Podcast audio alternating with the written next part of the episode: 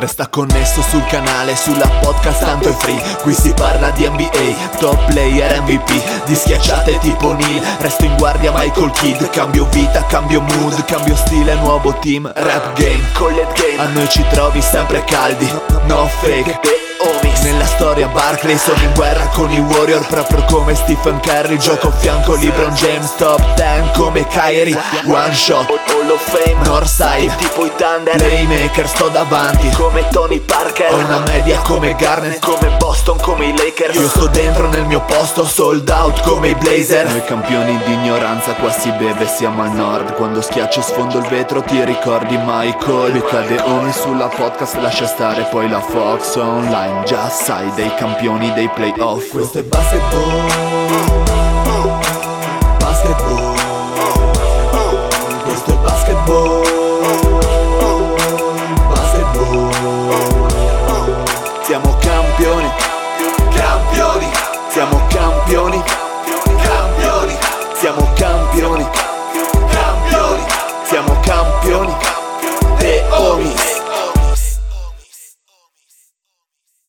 Meno, il gran completo, pronti per eh, diciamo così, l'esordio ufficiale dopo la- la- il primo antipasto di domenica sera, guardando insomma eh, Celtics eh, Nuggets. Abbiamo visto che è un esperimento che bene o male è piaciuto ai nostri tre ascoltatori, quindi No, bene, bene no male direi.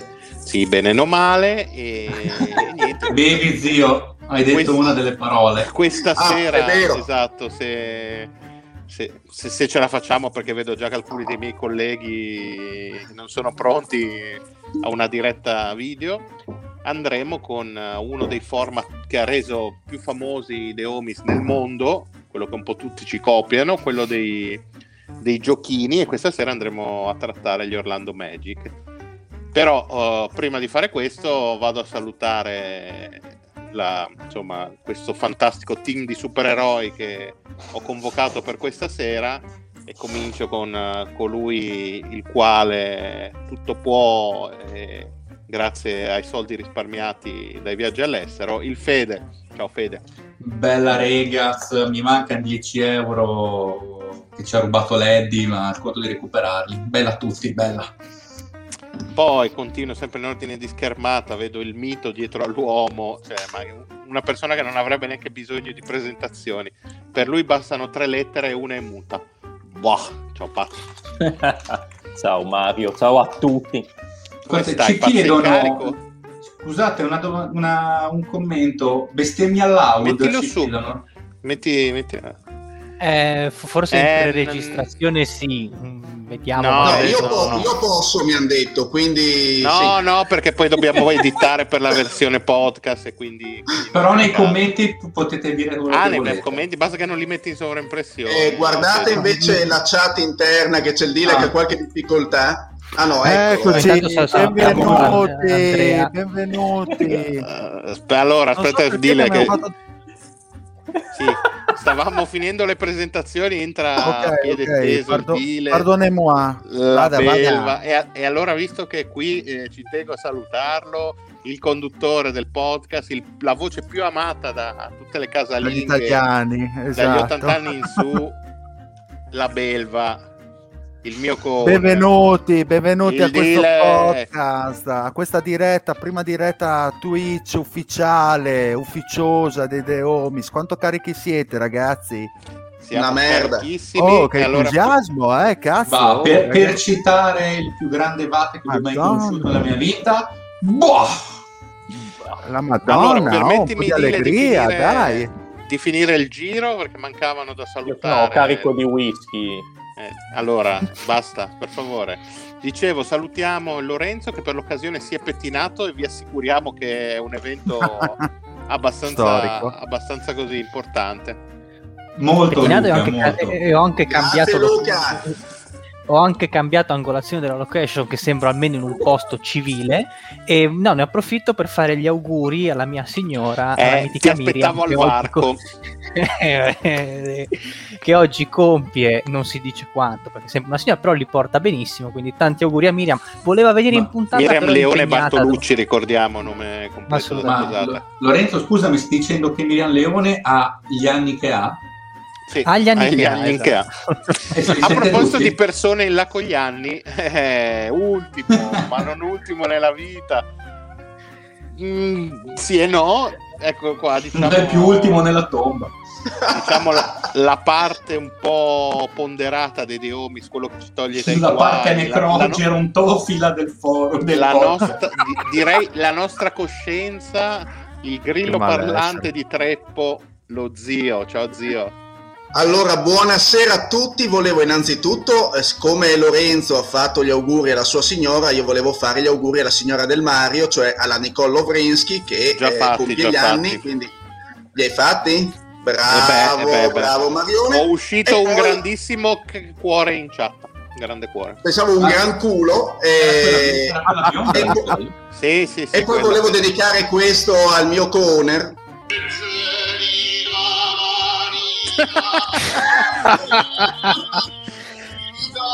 Ecco, però la Bohème È proprio la Bohème, bravo Lorenzo. No, vabbè, bravo. grazie. Che, Però quanta cultura in questo podcast. Quanta La Bohème cultura, Caleo per i ragazzi. cucini è quella meno apprezzata dal Cone. Sì, bello, però tra un po' ti chiudo l'audio perché rotto il cazzo. è bello il Fede Duce lì con la cuffietta come i veri del Bronx. Adesso tira fuori il ferro anche. Tiro fuori il cazzo, no il ferro. Bene, bene, Dile, adesso puoi riprendere le redini. Saluti sono Allora, ragazzi, direi che puoi andare a dare la palla. Le- eh, andiamo con le nacchere qua col flamenco perché c'è la grande festa del podcast che si incarna ovviamente col giochino del mito de- dietro all'uomo, ovvero del grandissimo Pat, eh, uomo che sta lì a vedere le stats, eh, tutti, tutti i nomi più ficcanti per creare questo giochino sugli Orlando Magic. Quindi andremo a, cre- a scegliere il miglior quintetto di sempre della storia degli Orlando Magic tra i diversi ruoli, quattro giocatori per ruolo e vincerà ovviamente il migliore. Pat, andiamo Perfetto. con, eh, andiamo con il ruolo, col ruolo di Aspetta, PG? aspetta, fammi, fammi scerare lo screen col, col perché la, roba, la cosa bella di ovviamente di questo format è che ci sarà il supporto visivo Col Corona Omis in mezzo. Col Deomis 19. ci sarà il supporto visivo, quindi avremo le ficcantissime slide create dal Pat che ci allieteranno, allieteranno i nostri, i nostri Guarda che queste, queste a ESPN ce le invidiano, eh. Madonna. Una Eh, ma tra un pippa. po' ragazzi qua bisognerà pagare eh, per sentire vedere i Deomis eh? bisognerà pagare Moneta sonante. esatto esatto Beh, anche ora direi, no? Visto che stiamo Anche facendo la fame da ormai sei anni. Tutti gli introiti di speaker sono andati persi nel nulla. Quindi... No, stanno andando in questo momento a Madrid. Quindi ah, ok, buono a sapersi. Bene, Va allora, bene, allora vabbè, dai, visivo, ficcanti. quindi chi ascolta magari la puntata solo audio via Spotify o iTunes può in caso se vuole seguirla anche poi su Twitch o su YouTube dove So- caricherà poi. Lorenzo e quindi iniziamo quindi avremo tipo il quintetto PG, SGSF, 100 e PF andiamo a vedere intanto iniziamo con il ruolo con il PG dove abbiamo quattro ovviamente come negli ultimi giochini abbiamo Hardaway, Nelson, Darrell Armstrong e Scott Skiles Ma Eh, che bella interfaccia, Pat, cazzo, sto sborrando delle mutande. Eh, molto bene. Beh, guarda, io sono già eh. contento che quindi ha ammesso che ce le ha stasera, è già un passo avanti.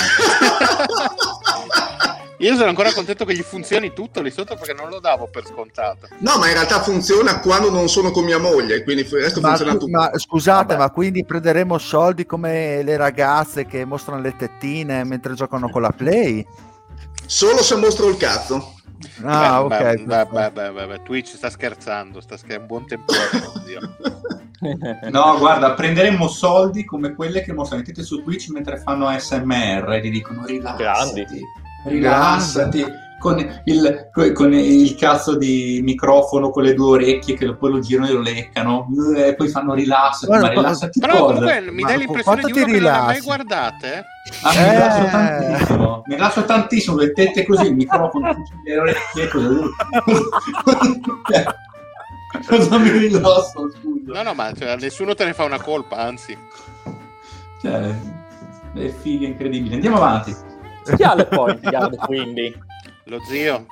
Lo zio? Beh, allora il primo scontro è tra Penny, Penny Hardaway e Scott Skiles. Da chi vuoi iniziare, zio? Di chi ci vuoi parlare? Ma dicendo? Ma tu credi anche al Marione, ma sei proprio un demente. Chi ce l'ha? Sono io, stavo scherzando, dai. Eh, ma- Ma quanto sei simpatico, e allora muore- mamma mia. Muore tu, scusa, scusa zio, di scusa tutto, zio, più di ma... Twitch, No, ma figurati, è bello trollare il pat, quindi vai Mi, mi- tranquillo. mi avresti messo in difficoltà se avessi iniziato a parlare dell'FG perché lì è... Beh, sarebbe stato un mito, eh. Me l'avresti dominato, zio. Eh, sì. bene, bene. Cosa... Penny contro Scott Skiles. Eh, allora, cominci- Scusate un attimo, vorrei solo far notare, beh, innanzitutto Andreino come non darti torto, ma a parte ciò eh, vorrei far notare la faccia di Scott Com- Skiles che sembra praticamente il maestro della griglia, non è cambiato niente da giocatore a... Sembra è lo Steve Meister. Esatto. Va bene, dai, diciamo di che cominciamo con Scott Skiles e magari Hardaway forse ne parliamo magari meglio nel prossimo Ok. turno.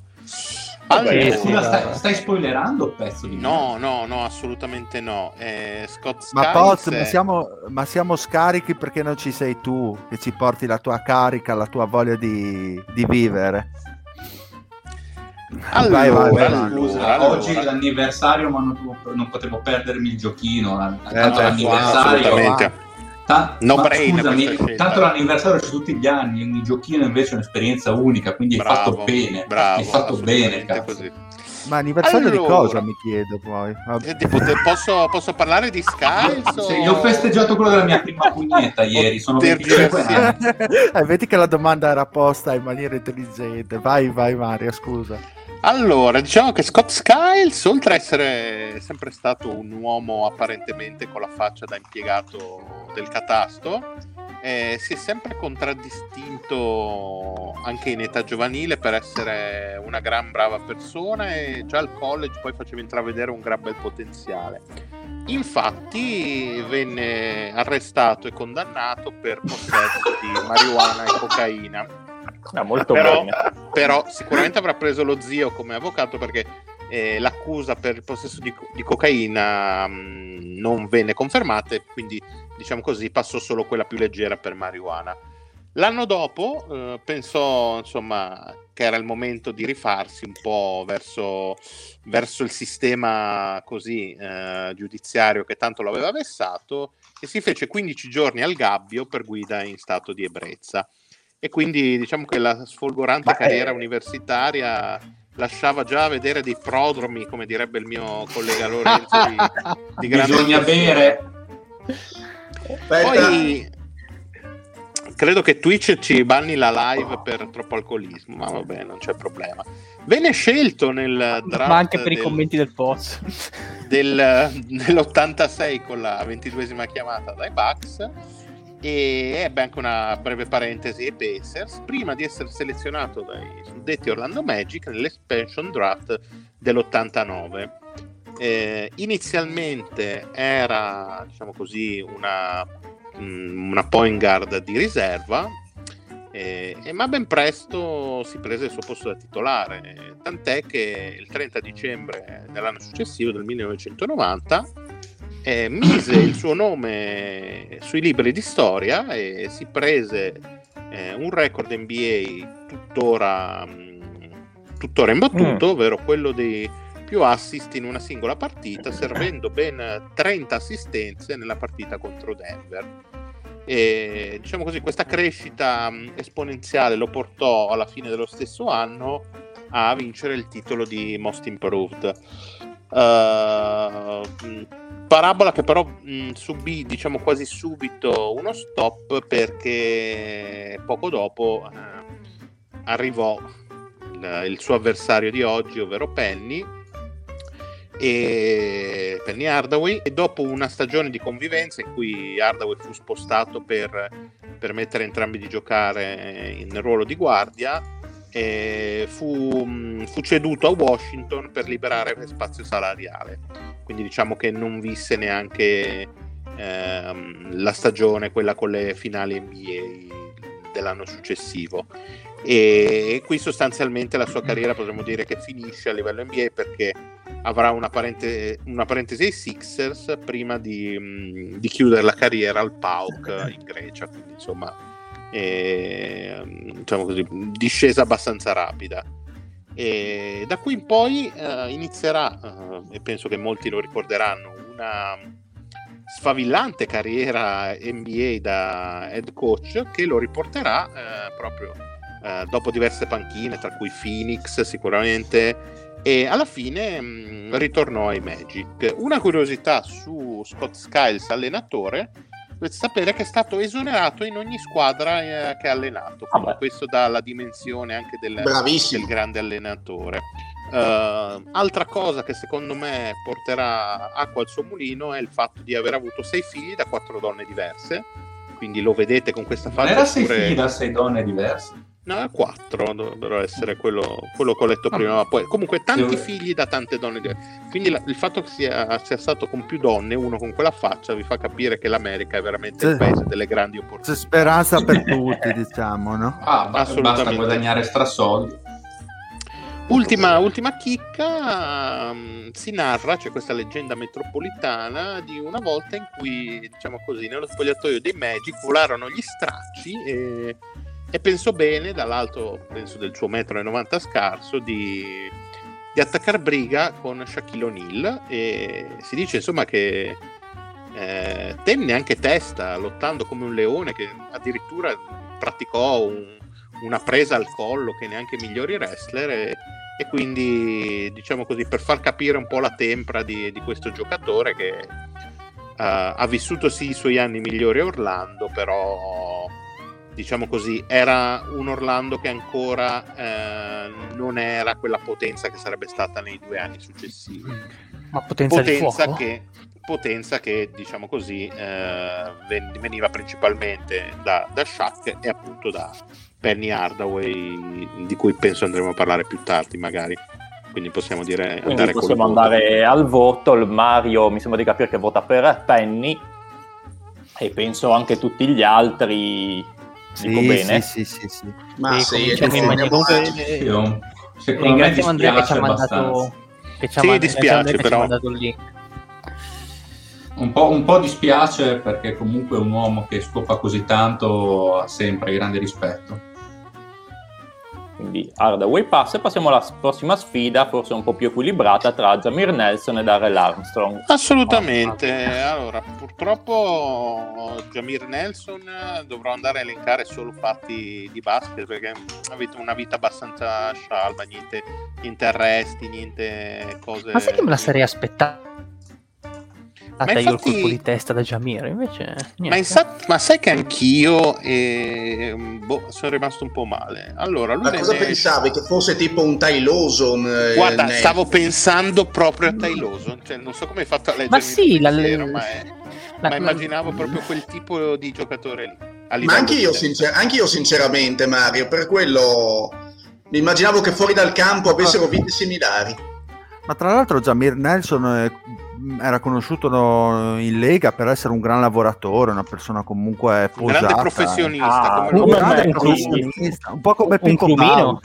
Un crumino.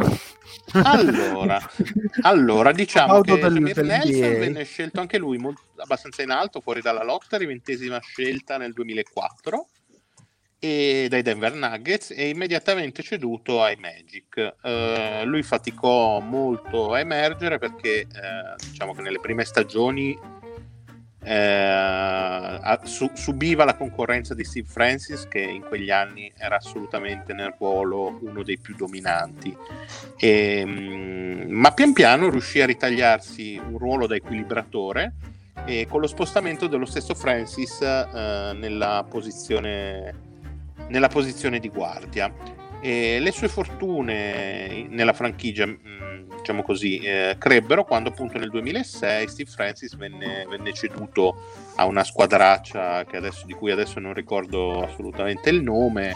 So che hanno bianco, rosso, arancione, blu come colori sociali, ma non, non mi viene in mente che cosa sia. E... Eh, non ti do retta, quindi vai, vai, vai. La Longobarda. Proprio quella. Grandissima squadra, non scherziamo sulla Longobarda. Diciamo che mh, le grandi le grandi fortune sue e della squadra eh, incominciarono con, eh, con, l'avvento di Van Gandhi che portò, eh, diciamo così, rivoluzionando anche un po' il, il gioco all'epoca con insomma quattro tiratori estremamente mobili, un concetto diciamo small ball abbastanza precursore dei tempi insieme a un Dwight Howard eh, assolutamente dominante. E appunto la stagione 2008-2009 lo portò addirittura al, um, alla chiamata all'All Star Game uh, che però dovette saltare a causa, a causa di un infortunio. E tant'è che poi quell'infortunio compromise anche la uh, rischiò anche diciamo di, compromi- di compromettere le, le entrate playoff. E lui rientrò eh, ma non, uh, nonostante questo i Magic arrivarono fino alle finali e lui rientrò appunto in gara 1 ma non bastò perché i Lakers erano abbastanza ingiocabili per quei per quei Magic e, e, e, Jamir Nelson salterà anche le restanti partite della serie. Qua io tipo Jamir Nelson lo vedrei bene con una coppola nel video.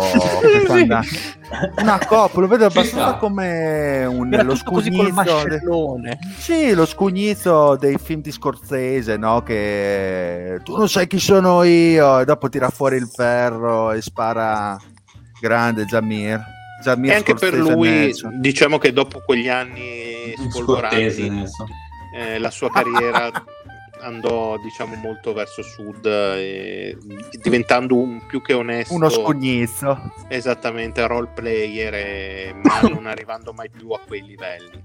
Uh, forse storia un po' più movimentata quello dell'altro dell'altra PG in competizione con lui ovvero Darrell Armstrong Uh, la prima cosa rilevante che ho trovato è che è nato nella ridente Gastonia e mi faceva troppo ridere il nome e allora ho, l'ho segnalato. La rivale di Nord... Paperopoli. Esattamente, North Carolina. E anche lui, come tanti altri, eh, tanti altri suoi diciamo così, coetanei, tra cui lo stesso Penny, credo, eh, al liceo giocava, giocava solamente a football e solamente nel suo ultimo anno di high school eh, entrò a contatto col, col, mondo, col mondo del basket e si trasferì eh, a frequentare il college di Fayetteville State in Division 2, quindi stiamo parlando comunque di college assolutamente di secondo piano e mh, mm, fece parte durante i suoi anni al college di entrambe le squadre, sia football che basket. Forse anche per questo doppio impegno e sicuramente per il fatto appunto di eh, giocare in Division 2 e avere pochissima visibilità, non venne scelto nel draft eh, del 91 e iniziò quindi qualche stagione nelle minors americane che all'epoca ancora esistevano e prima di arrivare alla firma che un po' sconvolse il mondo quando inchiostrò un bellissimo contratto con i Pezzo Poco Poezzo Pochiros di Lanarca nel campionato Cosa? cipriota e che lo lanciò poi tra l'altro verso un fugace passaggio anche in Lega come si chiama la squadra? Peso Pochiros Larnaca Ah, ok, sembra il nome tipo del pezzotto di Sky venduto a Napoli, però vabbè. Esattamente, okay. esattamente. E appunto fece anche un anno in Spagna. Tra l'altro, adesso noi ci ridiamo, ma queste stagioni lui letteralmente fece il cazzo che voleva in Europa perché viaggiava a 30 di media e si vedeva che sia fisicamente sia tecnicamente era era di un altro, veramente altro livello. Tant'è che lui era talmente un, un giocatore esplosivo, pur, pur, giocando guardia, che prese anche parte alla gara delle schiacciate del 96 e in questa gara eh, rimase famosissima. Io spero ci sia negli highlights eh, del PAT quella che da molti viene considerata la peggior schiacciata di sempre nella gara delle schiacciate, anche perché non è una schiacciata ma è un reverse layup, quindi un appoggio rovesciato. E dopo essersi reso ridicolo con questa cosa non, non venne, non venne diciamo mai più invitato allo Slam Dunk Contest però noi ridiamo, ma la sua carriera inizia a, decol- a decollare. Infatti, nel, nella stagione nel 1999 diventa il primo giocatore nella storia a vincere contemporaneamente il Most Improved Player, quindi come aveva vinto Skiles, e anche il sesto uomo, de- sesto uomo dell'anno. E successivamente questa sua crescita lo porterà a essere in pianta stabile nel quintetto dei Magic. Bisogna dire che lui eh, giocò nove eh, nove stagioni in maglia Orlando e la squadra in queste stagioni non ebbe mai un record perdente e raggiunse i playoff in sette occasioni, quindi diciamo eh, fece parte di una versione degli Orlando Magic eh, vincente, una squadra comunque eh, di abbastanza alto profilo. E anche lui però ebbe qualche piccolo problemuccio a livello dello zio, cioè venne arrestato nel 2003 e fuori da, da un nightclub di Orlando e qui probabilmente c'era anche lo zio sicuramente per una rissa.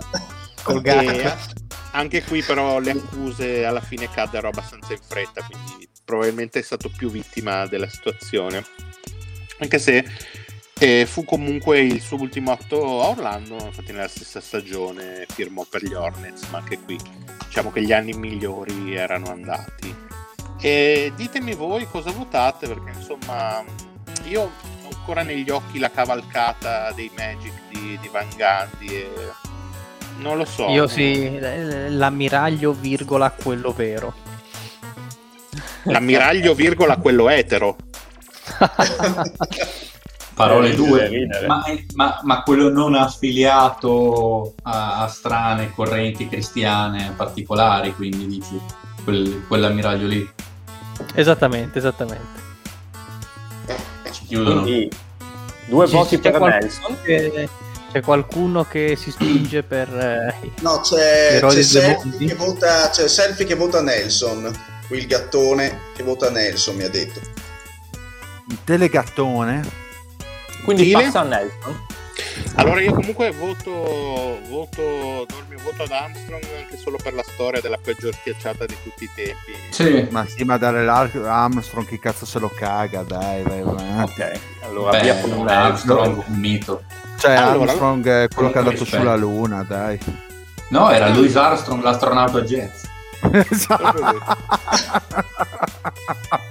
Può essere anche il titolo della puntata, l'astronauta jazz. Mi piace l'astronauta jazz. L'astronauta sì, jazz. Sembra un titolo allora. di un disco di Jamiroquai. Andiamo vai, avanti. Vai. Beh, tipo Space Cowboy l'astronauta jazz, bellissimo. Eh. che cazzo dici?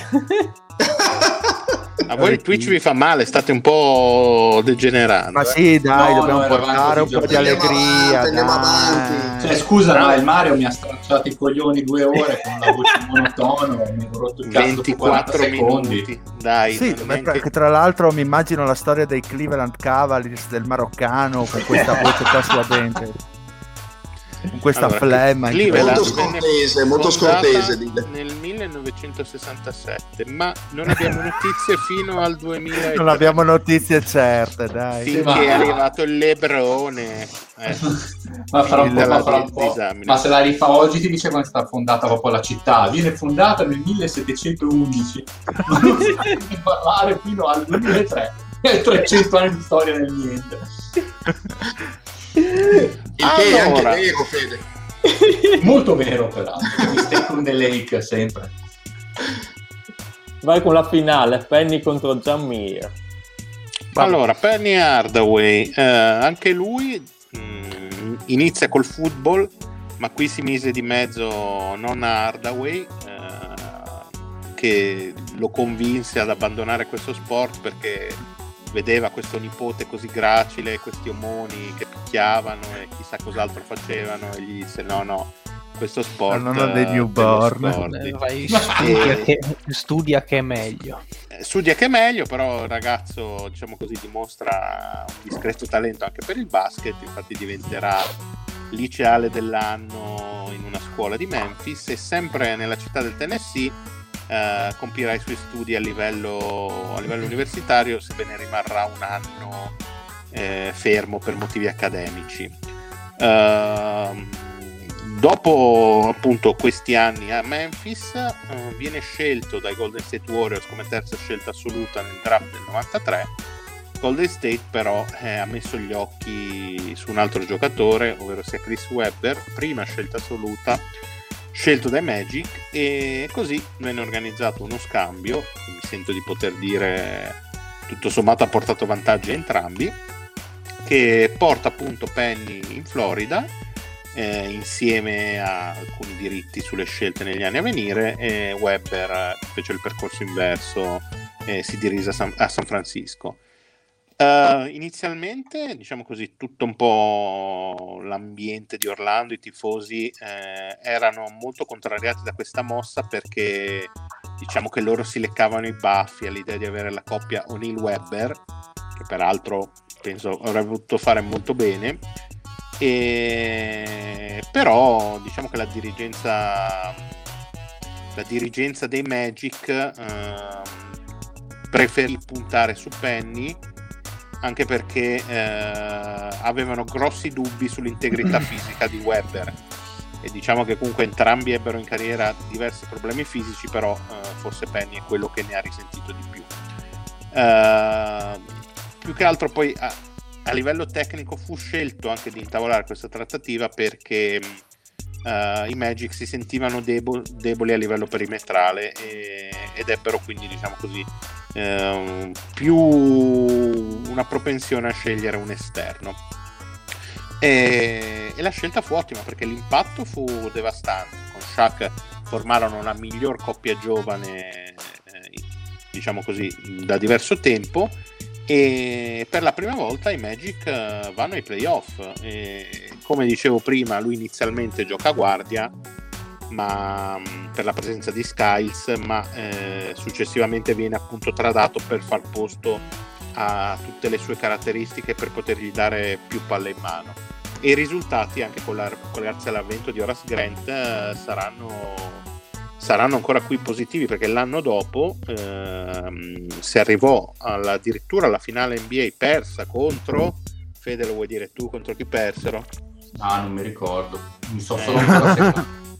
eh, esatto contro Houston eh, finale senza storia sweepati 4-0 sebbene diciamo che gara 1 eh, avrebbe potuto finire, finire in maniera diversa perché furono quei famosi quattro liberi eh, sbagliati da Nick Anderson, però il Fede può tenere le mani sul tavolo mentre dico dei liberi sbagliati di. Mani dove posso vederle? molto scortese provare del piacere personale sulle distanze. Guarda, sto, guarda sto, sto, allenando il, il braccio dallo, da lockdown per evitare di farmi venire dei tendiniti. E tanto è facile vincere senza Jordan in campo.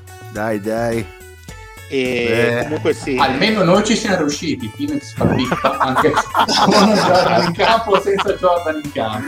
Grandissimo. Allora, basta parlare di franchigie che non ce l'hanno fatta perché qua se no è un campionario di insulti. Giusto, non stiamo parlando dei Kings.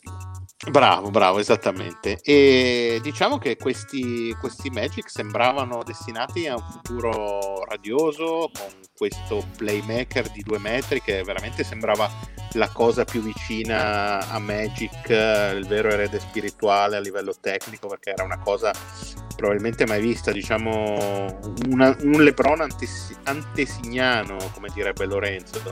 E... Occhio a usare questi termini che poi il patti lincia.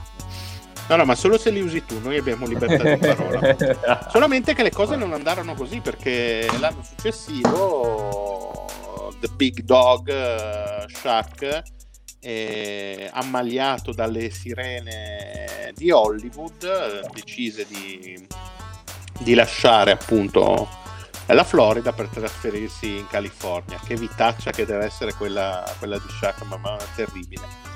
E quindi Penny diventa a tutti gli effetti il, il go-to guy, il primo terminale offensivo e effettivamente è, è, un giocatore devastante con stagioni anche a 30 di media.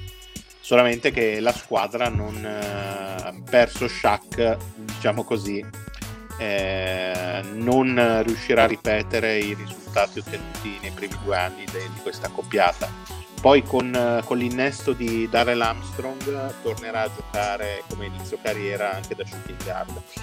Ma come dicevamo prima i problemi fisici eh, non tarderanno ad arrivare e inizierà anche per lui una parabola discendente che lo porterà a una trade eh, a, Phoenix prima di chiudere con Miami e New York ma abbastanza onestamente e po- po- cos'altro possiamo dire qualche curiosità? Voi magari vi starete no, ti prego no Mario. Sì sì sì sì sì sì sì sì, sì, sì, sì.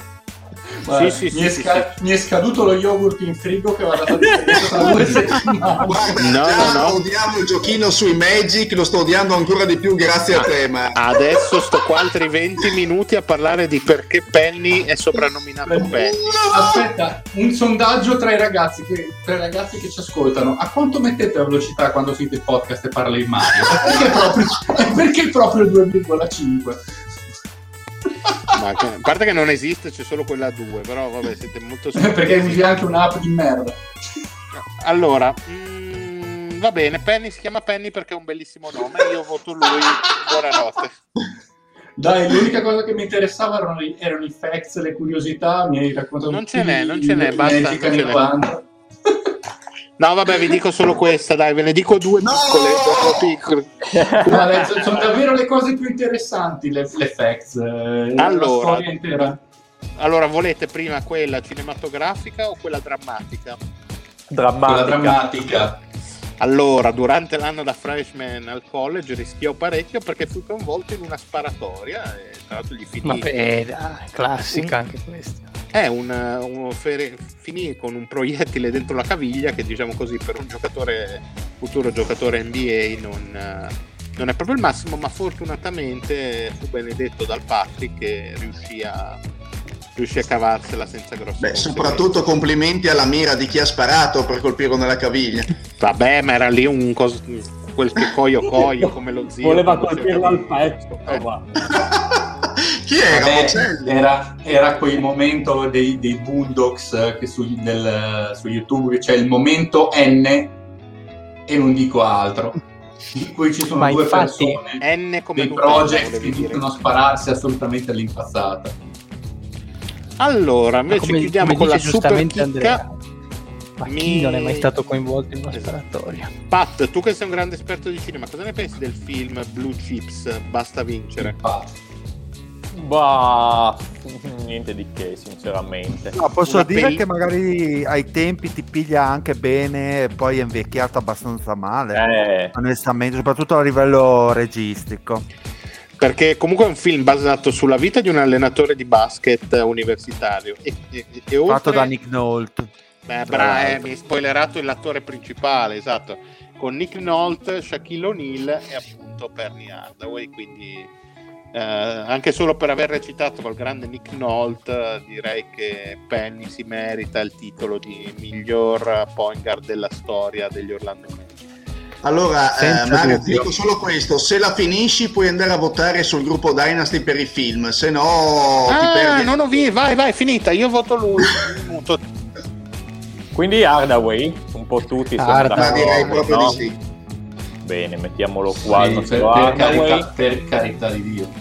E adesso andiamo a vedere se abbiamo avuto ragione.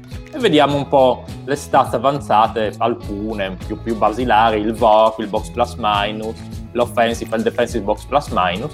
E vediamo che questa linea rossa è appunto il picco fino ai 27 anni di Hardaway eh, ai Magic e quindi è decisamente superiore agli altri. Il secondo migliore è questa linea blu che vedete qua dai 26 ai 34 anni che è Darrell Armstrong che è stato bollito al primo giro è molto più alto di Jamir Nelson, è quello che un po' per continuità si può avvicinare di più a, ad Hardaway, benché non abbia ecco, lo stesso picco, almeno sul VORC. Nel box plus minus vediamo che i due picchi in verità sono molto sono simili. Mm. Perché? Perché se andiamo a vedere il defensive, il Darrell Armstrong ha avuto un certo periodo, per un, due annetti, un defensive non, non, indifferente, vicino al 3 praticamente, 3,0 insomma sul defensive box plus minus, che Hardaway pur mantenendosi sopra la linea mediana fatta da questi quattro giocatori, più o meno in tutto il tempo della sua carriera, non ha mai raggiunto, pur essendo offensivamente eh, il più dotato ovviamente.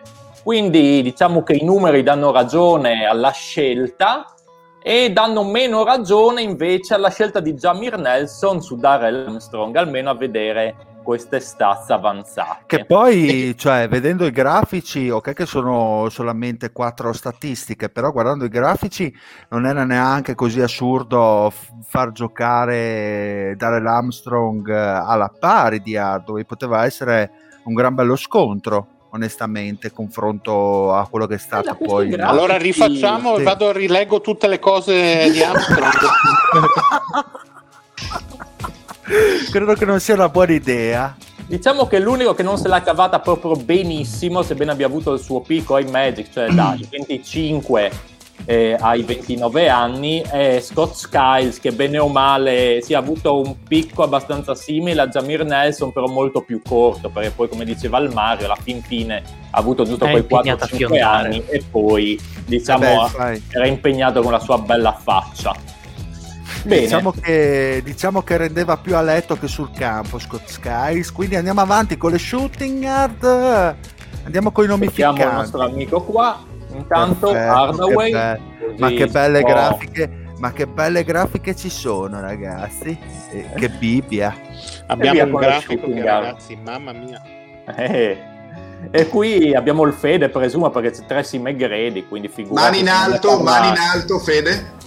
Sì, ma non solo, c'è anche Nick Anderson, cioè proprio la, è la schermata della... Ecco. Perché c'è una protuberanza in mezzo alle tue gambe, Fede e Ritta? Ma chissà il gatto. Mai, il gatto secondo me sta bestemmiando ancora di più guardando il no, fede. basta bestemmiare. Io ci, ci tengo a dire assolutamente che sono assolutamente non di parte, non possiedo una foto firmata da Tracy McGrady, ma questo No, ma adesso tiri fuori una foto firmata da tutti e quattro, perché sennò sta influenzando Beh, la giuria. Permettimi, permettimi, Fede, ma quella foto è un po' overrated, eh? cioè ormai ce l'hanno tutti. Ti tiro una saccagnata pantagruelica nei coglioni. e fa male perché guante ad personam e forse Tony Turuante era un po' più preciso. Raga, eh, ragazzi state buoni che non voglio creare certo i, pro- più preciso, pro- io devo sbagliare come fa Lorenzo con i prodromi altrimenti che gusto c'è? Non voglio, non voglio che ci siano i podromi per la bollitura su Twitch alla prima puntata. Non ci siano gli ippodromi? Sì, sì esatto. Basta mettere acrimonia, dai, andiamo avanti. Basta esatto. i podromi, basta i allora, podromi chi abbiamo? Abbiamo McGrady, come abbiamo detto Nick Anderson, ricordato appena adesso, Victor Oladipo e Terence Ross. La prima sfida è McGrady contro Terence Ross. Esattamente. Ah, dai, una cassata sta qua, dai, andiamo avanti. Allora, io... Ma no, con qualche aneddoto su Terence Ross ce l'abbiamo. Come, come ho detto, non, non, sono di parte, quindi... Boh, per me il gioco lo vince McGrady.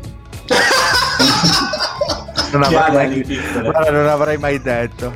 Non l'avrei mai, mai, mai. Allora, no, Terence Ross, grandissimo giocatore, complimenti perché con Tracy se la gioca, è difficilissimo decidere. Eh, allora, scelto college da Washington University, è stato una pick eh, numero 8 al draft, scelto dai Toronto Raptors Mamma Ma stai veramente facendo la storia di Terence Stai farneticando. Dai, dai Toronto Raptors, era giuro. Poi è tutto Toronto Raptors? Sì, mamma mia. Mamma mia. Ma da, mamma, ma da, dove, ma, da dove vieni? Voi... Da Chattanooga, Tennessee? Cosa sì, ma voi volevate... quando Soul, Sparky, Maruzzi o Mayao. Secondo me... Niente bueno. No, no. Grande. È il bello che grande zio, grande. L'hai detto pure male perché niente buono. e poi basta. 43 minuti di live e c'è il primo bestemmione. Ciao, ciao ragazzi. E noi mutiamo lo zio per i prossimi 10 minuti, così impara, si mette No, perché 10? Fai 100. ah, giusto Mario, dimenticavo perché c'è spaccato i coglioni, muto anche te.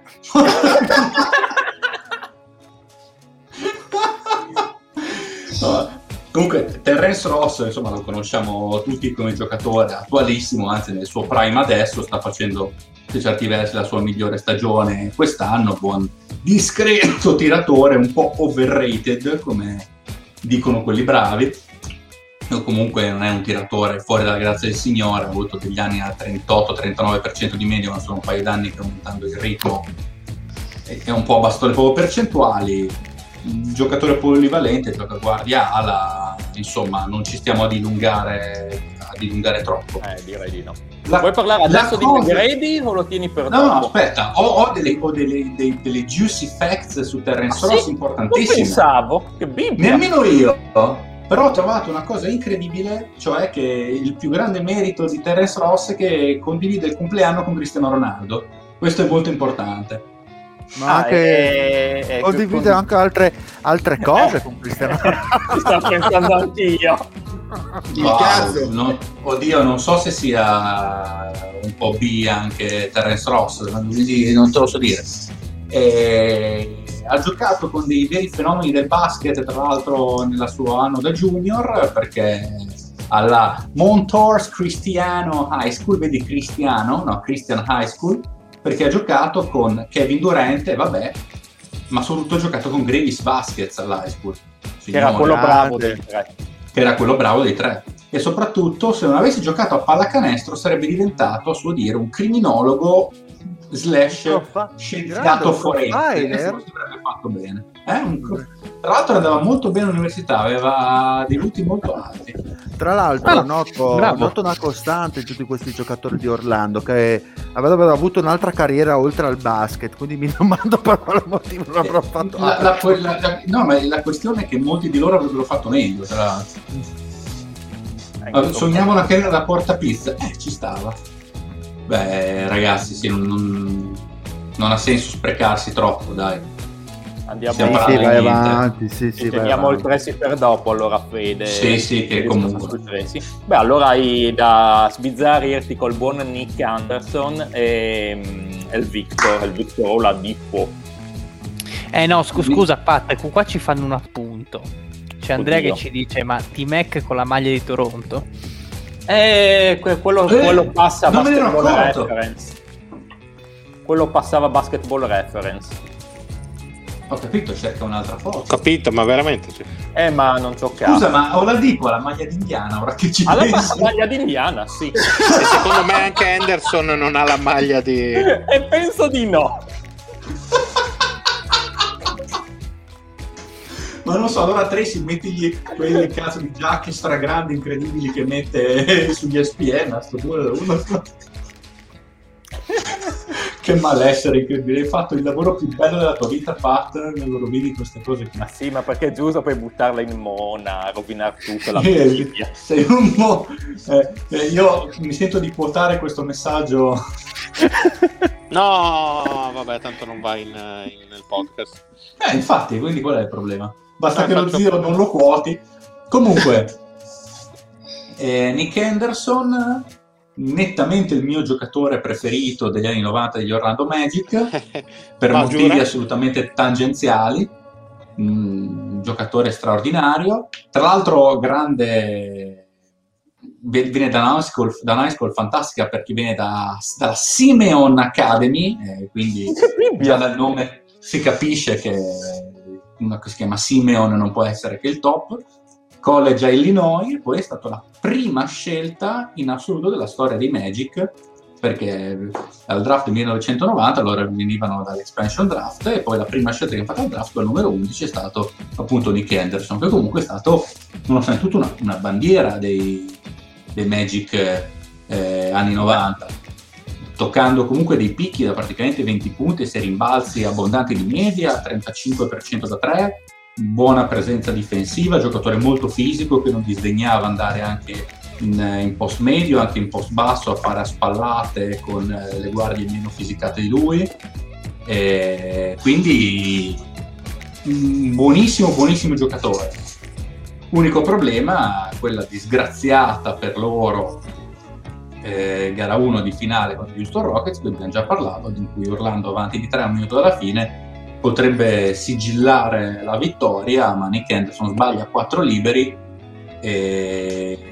con ehm, Houston che va a impattare il, il, risultato e poi all'overtime va a vincere gara 1 e degli Orlando Magic a quel punto un po' malconci non si riprendono più mentalmente e Houston che non partiva con i favori del pronostico in quella serie di finale poi va a vincere 4-0 e, e va a vincere il titolo ovviamente uno dei titoli più straordinari, incredibili, meravigliosi della storia NBA ma non stiamo parlando di Houston anche se è sempre giusto farlo e Dall'altra parte abbiamo il, il buono Ladipo, giusto Pat? Esatto, Ladipo.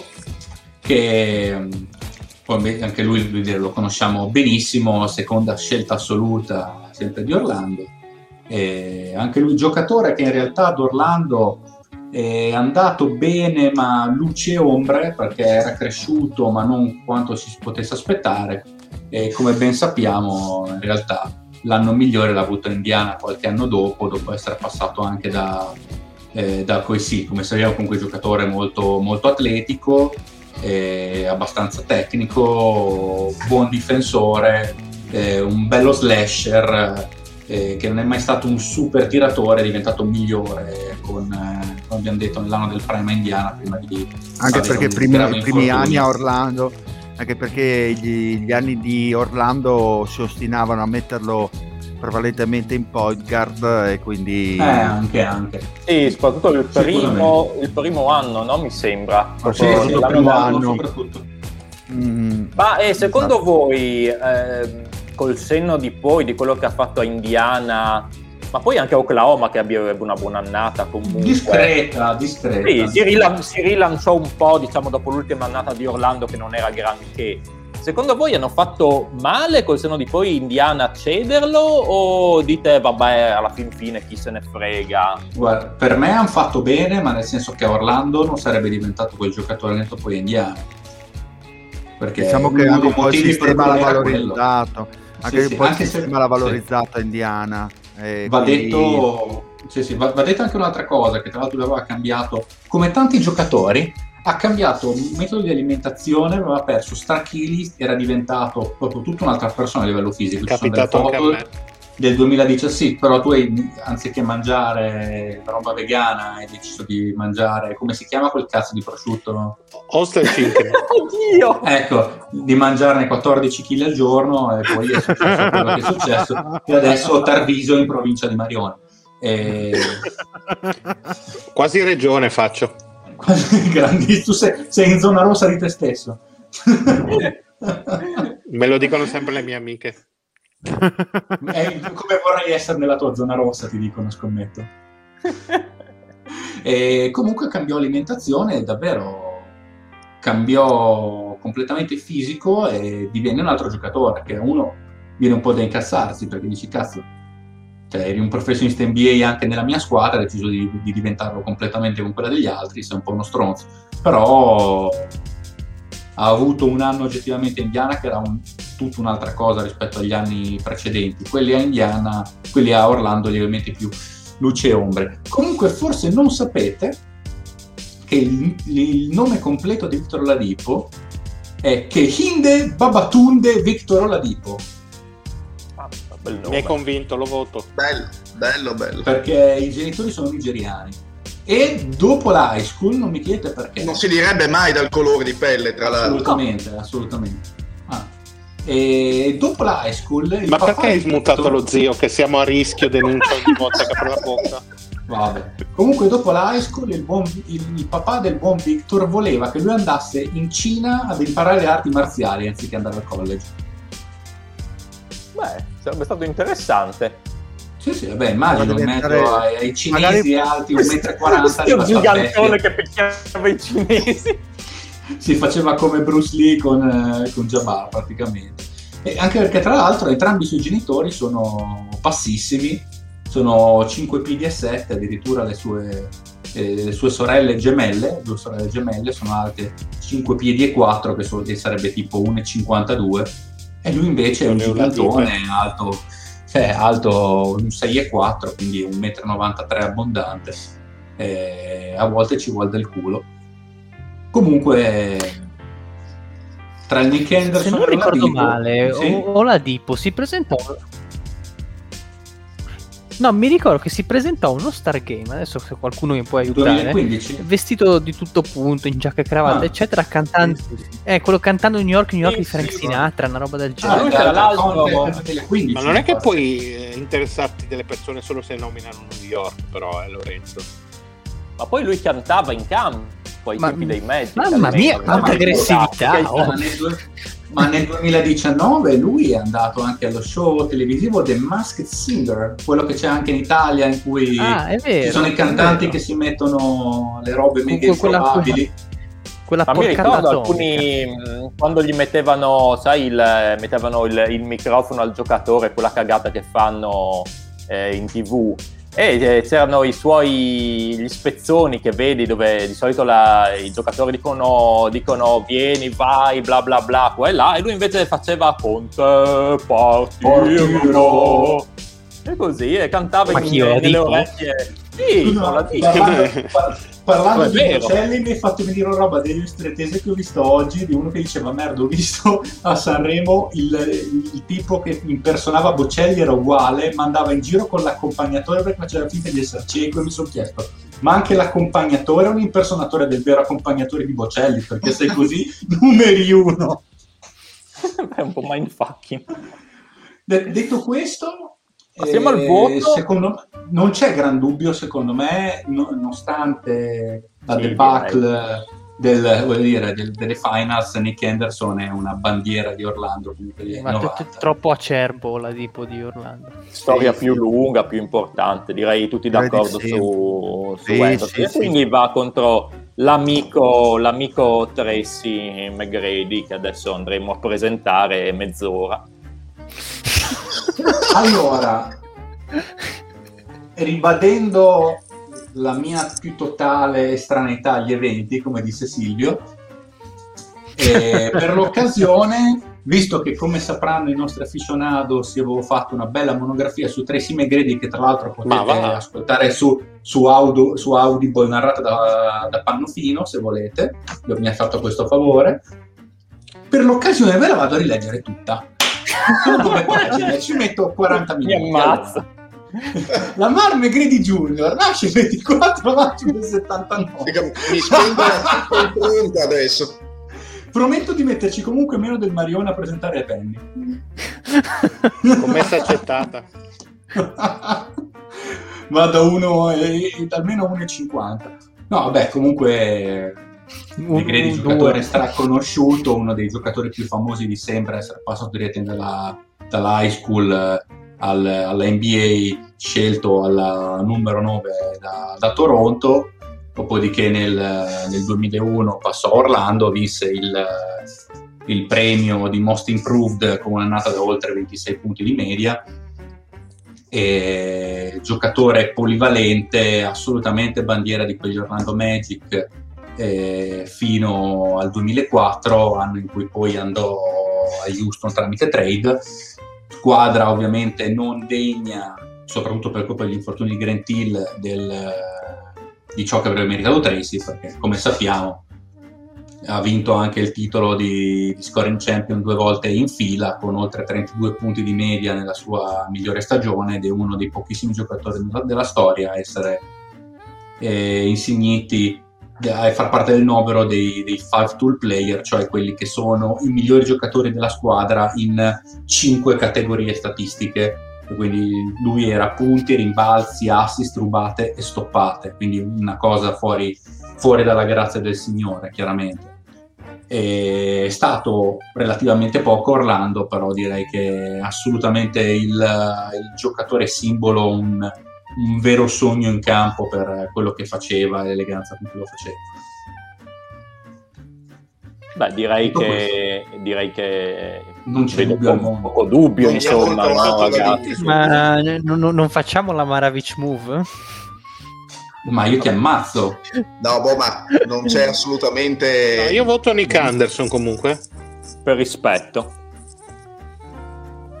Il McGrady va ad affiancare il nostro amico Penny, che quindi non è male come Baccur. Eh, direi proprio di no, come Beckert.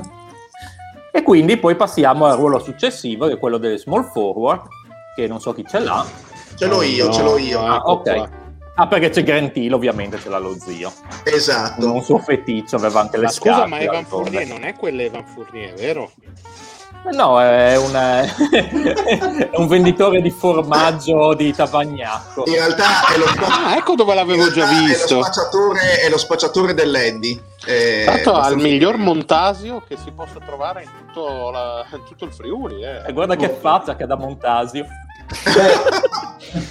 Intanto complimenti Pat perché hai googolato bene, perché googolavi qualunque cosa veniva fuori con Fournier su Google poteva esserci molto di peggio in quella foto. In compenso azzeccato... su Turcoglu, su Turcoglu magari poteva mettere una foto non dal carcere, ma insomma, vabbè.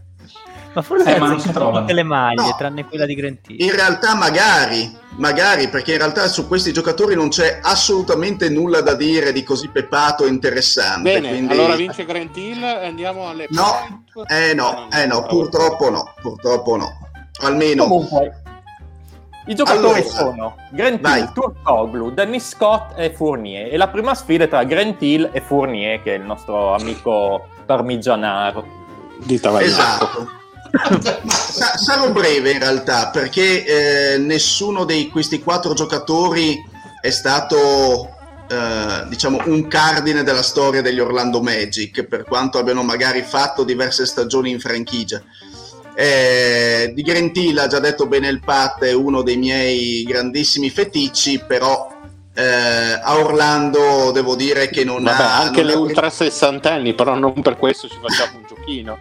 In realtà se al posto del formaggiaro ah, mi trovate una bella ultra sessantenne sinceramente avrei avuto dei dubbi avrei fatto passare la sessantenne probabilmente.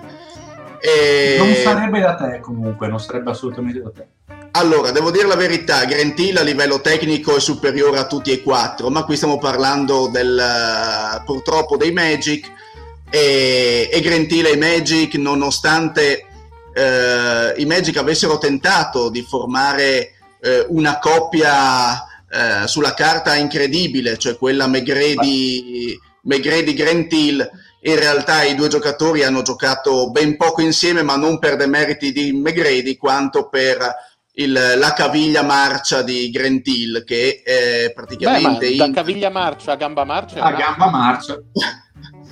Che in realtà praticamente in sei stagioni eh, effettive a Orlando ne ha giocate due e mezzo. Eh, la prima subito dopo eh, lo scambio con Ben Wallace che dai Pistons lo portò a Orlando eh, giocò solo quattro partite e quella successiva ne giocò 16 se non sbaglio quindi il, la sua permanenza a Orlando fu condizionata sicuramente dalle sue precarie condizioni fisiche. Su quello che ovviamente ha fatto sia a Duke eh, a livello di college che ai Pistons, eh, insomma non, non, serve dirlo, però era tutt'altro giocatore, un giocatore mm, polivalente assoluto, eh, forse uno dei migliori per capacità eh, offensiva, difensiva, di passaggio, sapeva fare praticamente tutto, ma questo non a Orlando. Eh, della sua vita extra poco poco poco da dire, nel senso il classico bravo ragazzo, quindi nessuno spinello, droghe, risse, pistolettate, niente di niente. Ovviamente sappiamo che fa parte degli owner di, di Atlanta attualmente eh, però diciamo che questo non lo scredita proprio del tutto. Eh, dall'altra parte abbiamo il Binance buon... Alert, Binance Alert. Dall'altra parte abbiamo invece eh, Evan Fournier che di stagione ne ha fatte praticamente 8 se non sbaglio, 8 o 9, non vorrei dire scemenze. Ne ha fatte 2, 4, 6. 6, 6 e mezzo, 6 e mezzo. 6 e mezzo. Eh, ha iniziato, non ha iniziato con Orlando, ha fatto i primi due anni eh, a Denver, poi è stato scambiato per Aflalo più della carne marcia ed è arrivato in quelli, in quelli della Florida, dove nonostante eh, comunque inizialmente una squadra eh, apparentemente discreta, perché ricordiamo che quella squadra aveva nel 2000, stiamo parlando 2014, 2015, 2016, aveva abbiamo già, di cui abbiamo già parlato, ehm, aveva anche Uh, aspettate, uh, aveva, aveva, aveva comunque giocatori come uh, il giovane Aaron Gordon, aveva ah, Nicola Bon, Vucevic chiaramente, il giovane Pe- eh, Alfred Payton, insomma aveva dei possibili giocatori che però in realtà a Orlando eh, non sono mai esplosi e, eh, e Fournier in questo si è sempre mantenuto però costante a livello di prestazioni, di ruolo in campo, di minutaggio. Eh, solo che ovviamente non ha, mai fatto, non ha mai fatto la differenza. Eh, non ha mai portato particola- particolari successi o, o guadagni alla sua, alla sua franchigia. Quindi anche lui ha una vita fuori dal campo senza eccessi, senza nulla da dichiarare, soprattutto alla polizia, quindi questo è un vero, è un vero peccato. E eh, sinceramente, devo dirvi la verità, fra i due sarei tentato di scegliere il secondo. Ehm, perché è vero oh. che eh, gli Orlando Magic con uh, dell'era Grant Hill sì, sono arrivati anche ai playoff, è vero, ma ricordiamo sempre che in tutto questo Grant Hill eh, non ha fatto, eh, soprattutto nelle prime due stagioni, mh, partite degne di nota e soprattutto quando ha partecipato ai playoff con Orlando non ha di certo brillato. Eh, quindi sono un pochino indeciso, chiederei il vostro aiuto per, per scegliere uno dei due. Mario, cosa stagioni... tu? No, allora io sono sempre felice quando posso andare in contrapposizione allo zio e penso che comunque, uh, essendo che nessuno di questi due ha dato proprio un apporto epocale, vado col giocatore migliore, dico Grant Hill, senza dubbio. Dile, anche tu immagino ma Guarda, eh, la questione dello zio non è neanche... contrario No, vai, diciamo vai, che il, il, il, pensiero dello zio non è così errato, nel senso che comunque quel Grant Hill non è il giocatore di cui tutti Ma non è nemmeno il giocatore, non è nemmeno il giocatore dei Suns, eh? cioè è completamente Sì, che comunque aveva cambiato completamente pelle, però puoi dire l'apporto che aveva dato ai Suns come uomo di comunque titolare era a tutto todo sicuramente maggiore di quello eh. di Orlando. Se fosse stato un Turcoglu probabilmente eh, sarei stato ancora più in crisi e avrei messo Turcoglu. Perché comunque ha raggiunto dei risultati Turcoglu di un certo livello all'interno della storia di Orlando non come giocatore singolo nel contesto del team. Ma voto Fournier dai. Voto mm. Fournier mm faccio così. Guarda, vi dico, vi dico, già la mia e anche anch'io voto Fournier. Ok, e Lorenzo? Credo anch'io, sì. Tre per Fournier. Ma io, io, io, io, vado Grant Hill per pareggiare un po', anche se credo che il vincitore non venga da questo lato. Ah, quindi okay. uno dei due vale l'altro. E... Anch'io voterei Grant Hill, quindi siamo un po' a uno spareggio e quindi adesso non riesco a pescare. Aspetta, vi devo pescare Ma una domanda fare veloce. un sondaggio di un. un ah, sì, se, se ci dicono gli ascoltatori, meglio. Sì, se sono... sì, fare, sì dai, facciamo un sondaggio, dai. Se sono non veloce. Di... Intanto, intanto che. Intanto che loro magari votano, io vi faccio vedere le statistiche delle shooting guard che mi ero dimenticato, perché era così scontato, Bravo. ma vi faccio giusto vedere. E vediamo che McGrady qui con la linea rossa dai 21 ai 24 anni, quindi vedete il primo periodo praticamente è assolutamente al di sopra di tutti e Nick Anderson lo segue abbastanza a ruota poi perché è stato il più longevo e, e è decisamente, cioè lo segue a ruota, è, è, quello che doveva bene o male andare in finale poi. Scusa, mi ricordi cos'è l'ultima statistica? L'ultima è il defensive, defensive box, box plus minus. minus. ok, ok, ok. Sì, sì, sì. Oladipo, come vedete, i primi anni poca roba, e invece questa linea grigia chiara, bianca, Terence Ross, che è al di sotto della mediana sempre. Quindi diciamo che era molto, molto scontato questo ruolo uh, di, di shooting guard, quindi ci abbiamo azzeccato uh, in pieno rispetto alle statistiche avanzate. E abbiamo qualche voto per caso? Sì, sì eh, uno aspetta, testa. Diego che dice eh, Sto cercando di capire come si crea il sondaggio qui, che purtroppo no, non... Vabbè, comunque, dai, diciamo che il prossimo che vota in chat uh, fa prendere la bilancia. Dai. Vabbè, ma possiamo lasciare un po' di tempo ai nostri ascoltatori. Lasciamo dai, un po' di tempo, andiamo avanti con la prossima sfida intanto. Okay, bene, magari, mi piace, invece, mi piace, magari invece di fare il sondaggio possono anche solo scrivere il nome in chat molto velocemente, se ma sì, da un occhio. Ah, ecco, guarda, allora, Fournier, è, arrivato, è arrivato il voto spacca, spacca bilancia. Fournier allora, via. Fournier. È stato deciso. Un po' a condivido, sorpresa, condivido la, scel- condivido la scelta. E grazie a te se l'hai votato, se no cosa fai?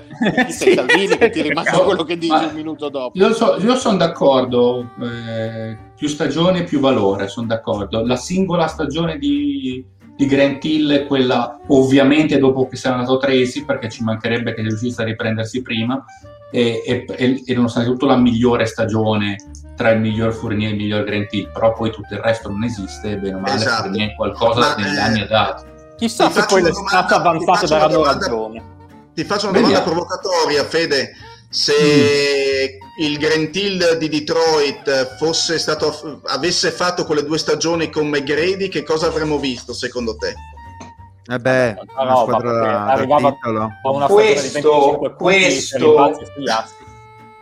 avremmo visto Orlando che andava boh, alle, a minimo alle finali di conference. Sì, minimo. Minimo, eh, minimo, ma minimo eh, per me anche le fine. Anche perché tra l'altro era talmente straordinario Grant Hill che non è detto che quel McGrady fosse il miglior giocatore della squadra, forse lo era Hill.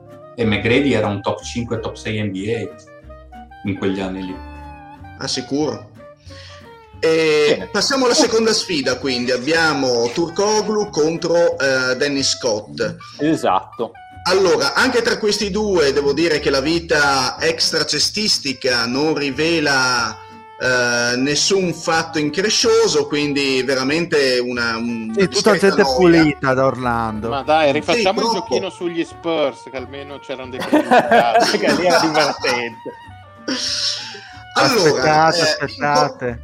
In compenso, però, eh, Turkoglu. Ma sai, è... ma sai che se facevamo il giochino sugli sports con supporto visivo, il dealer tirava fuori un suo filmato esclusivo di Alvin Robertson in manette. chiaro, chiaro. Giustizia per Alvin. Eh. Allora, diciamo che a livello di eh, premi individuali, Turkoglu è l'unico dei quattro ad averne vinto uno con gli Orlando Magic, nel senso che Turkoglu eh, nella stagione 2007-2008 vince il premio di Most Improved Player con una stagione discretamente sontuosa da 19 punti, 19 punti di media e eh, con insomma, le solite capacità eh, balistiche e anche statistiche di assist veramente notevoli, stiamo parlando di 5 assist a partita. Eh, Turkoglu fa i primi eh, tre anni di carriera a Sacramento eh, dopo aver ehm, dominato in, eh, in Europa. E, anzi, non dominato, ma una, ha fatto una buona, anche una buona Eurolega in Europa. Eh, arriva in NBA, eh, fa i primi appunto tre anni a Sacramento, poi va a, agli Spurs per poi fare eh, diciamo il, il, periodo più lungo della sua carriera in una squadra, cioè gli Orlando Magic, fece 5 mm, eh, eh, stagioni e mezzo, 6 stagioni nella prima tranche, poi ritornò successivamente però a fine, a fine carriera.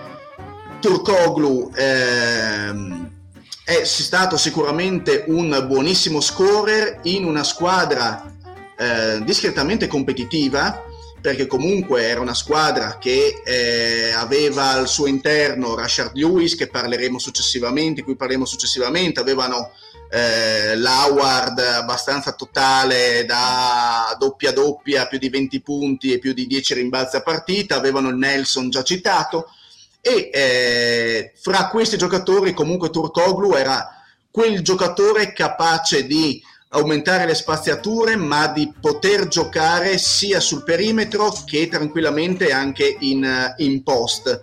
Un giocatore veramente, eh, diciamo, poliedrico a livello offensivo. Ehm, la sua carriera, appunto, è più che buona a Orlando.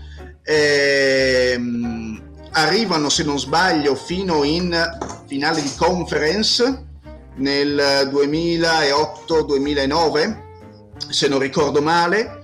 E, ehm, allora vengono sbattuti fuori nel 2007-2008 al secondo turno e eh, nel finale 2009. Esatto, in finale 2009 battuti dai, dai Lakers 4 a 1 tra l'altro giocando anche buonissime partite a livello di playoff per, per Turkoglu, quindi comunque un, un, giocatore più che solido. Dall'altra invece abbiamo l'unico giocatore dei quattro eh, che ha iniziato la carriera a Orlando, è stato scelto eh, come eh, quarta pick assoluta eh, dal, dagli Orlando Magic eh, nel, nel, 1990, se non sbaglio eh, fece il college a Georgia Tech, se non ricordo male, il buon Danny Scott, tra l'altro con mh, buone buone prestazioni. E ehm, Danny Scott capitò, eh, anzi ebbe le sue fortune a livello eh, di scoring ovviamente prima dell'arrivo del buon, eh, del buon Shaquille O'Neal. Infatti lui e eh, Nick Anderson erano i veri e propri mattatori a livello offensivo di questa squadra. Eh, ricordiamo appunto che Scott era abilissimo come, come tiratore da tre, per diversi anni fu eh, diciamo il, uh, colui che mantenne il record di triple segnate in una singola partita, 11, eh, e anche fino al, fino a Ray Allen eh, fu eh, il titolare diciamo, di, ma, del numero maggiore di triple segnate in, in stagione quindi comunque un giocatore che dal perimetro era eh, veramente temibile e terribile. Eh, ovvio che eh, con l'arrivo di Shaq anche la sua importanza e il suo minutaggio vengono un pochino meno, nel senso eh, Penny Hardaway eh, e Shaq in qualche modo lo scalzano a livello di minutaggio e di importanza sul campo. Ora, se dovessi paragonare ovviamente eh, i, i, due scorer eh, probabilmente si eguaglierebbero. Secondo me l'importanza di Turkoglu a livello di gioco e a livello di playoff è stata maggiore eh, rispetto a quella di Danny Scott. Quindi io farei passare il buon turco, eh, l'amico di Erdogan, e lo farei andare in finale. Non so che cosa ne pensate Chiedono voi. Ma... Ci sono ci chiedono se ci sono storie alla Eliasova per Turkoglu. No, in realtà Turkoglu è stato un caro adepto in patria di, di Erdogan, quindi amiconi. Eh, è il responsabile della federazione, attualmente è il responsabile della federazione basket in Turchia, è uno dei considerato un amiciccio di Erdogan, sono grandi fratelli. E non ha sinceramente sketch particolari da narrare o raccontare che io sappia, se volete magari se ne sapete voi, ma io sinceramente non Beh, ho trovato... Già, già essere amico di Erdogan, insomma... E non, non depona, per favore. Sì, è già, è già uno sketch profilo dice tutto. Beh, scusate, ma... Che... Questa cosa detta dal Patrick, che voglio dire un noto estimatore delle dittature, mi no, ma è, Erdogan, Erdogan è un pezzo di merda. No! ascolta, ascolta, già è un casino quando lo dice Draghi. Se lo dici tu è finita, Paolo. Eh, infatti, cioè, tu che hai anche più cioè, risonanza mediatica. No, è che Patrick valuta le dittature in base al numero dei morti, quindi probabilmente Erdogan non ne ha fatti abbastanza. Vabbè, cioè, per tornare sul binario no, del basket, no, io mi sento di dire che posso, scusa Fede, che eh, do ragione stavolta allo zio, nel senso che Turkoglu in quella versione dei Magic che è probabilmente la seconda migliore della loro storia, era sostanzialmente il giocatore più importante, era il vero playmaker, eh, il leader tecnico ed emotivo, era quello che aveva sempre palle in mano nei momenti decisivi e che tante volte si prendeva l'ultimo tiro, quindi assolutamente stavolta il mio voto va per, per i miei amici turchi. Vai. Io mi sento di dire invece che taglierò il pezzo iniziale del mare in cui dice do ragione allo, do ragione allo zio e lo metterò subito dopo che lo zio dice tutte quelle robe sui criminali di guerra. mi dissocio tantissimo così almeno. Così. Ah, ti dissoci dal fatto che. Tanto l'Andreino. Testa ci manda anche un bell'articolo sì, sì. da Sport Sky. Su... Ah, ma ci credo eh, che abbia rinnegato Canter. Ci Però eh, Turkoglu anch'io lo voterei perché al di là, al di là poi de- dei giocatori in sé, secondo me anche nel quintetto, adesso vedendo abbiamo Hardaway e, e McGrady, Turkoglu lo vedo a differenza di Scott, che era un, un bello score, come dice lo zio, lo vedo più uomo tutto fare, quindi che magari fitta anche meglio in un quintetto del genere, dove ci sono già degli scorer, giocatori che hanno palle in mano e fanno un po' il bello e il brutto tempo. Ci sta come ragionamento. Sì. Cosa dite voi? Andiamo tutti su Turkoglu? Sì, sì, sì. Io, io penso sì. comunque Turkoglu. Comunque è grande Andrea che ci fa notare che Turkoglu si è beccato del cagnolino da Canter. Chissà come mai, tra l'altro. Sarei curioso di vedere quando potrà tornare in Turchia Kanter. sicuramente, eh. sicuramente Turkoglu non gli stringerà la mano, questo è chiaro. Forse gliela taglierà, ma... Sì, guarda, mi sa che la cucina turca buona non la mangia ancora Bal- un po'. No, niente che babbo. E... Eh, arriviamo esatto. alla finale eh, tra... Eh, finale, sì, scontatina un po', no? Allora, come, come, diceva prima Lorenzo, e condivido pienamente con lui, anche se non aveva detto il nome, eh, secondo me c'è un unico vero vincitore eh, in questo ruolo per gli Orlando Magic, cioè Turkoglu che sinceramente ha fatto, lasciamo stare che ha fatto più anni perché gli ultimi, la, la, la seconda fase Orlando non la calcolerei, però effettivamente il livello raggiunto nel suo prime a Orlando è non a livello di punteggio ma a livello globale di gioco, di presenza di capacità di fare assist, di creare gioco, di leadership, sicuramente tutt'altra cosa in una squadra tra l'altro molto più competitiva rispetto agli Orlando Magic di Fournier. Quindi c'è ben poco da dire, io farei passare a mani bassissime Turkoglu. Sì, beh, penso sia condivisibile da tutti, sì, no? Sì, sì. Bene, quindi adesso aggiungiamo il nostro amico Turkoglu al quintetto.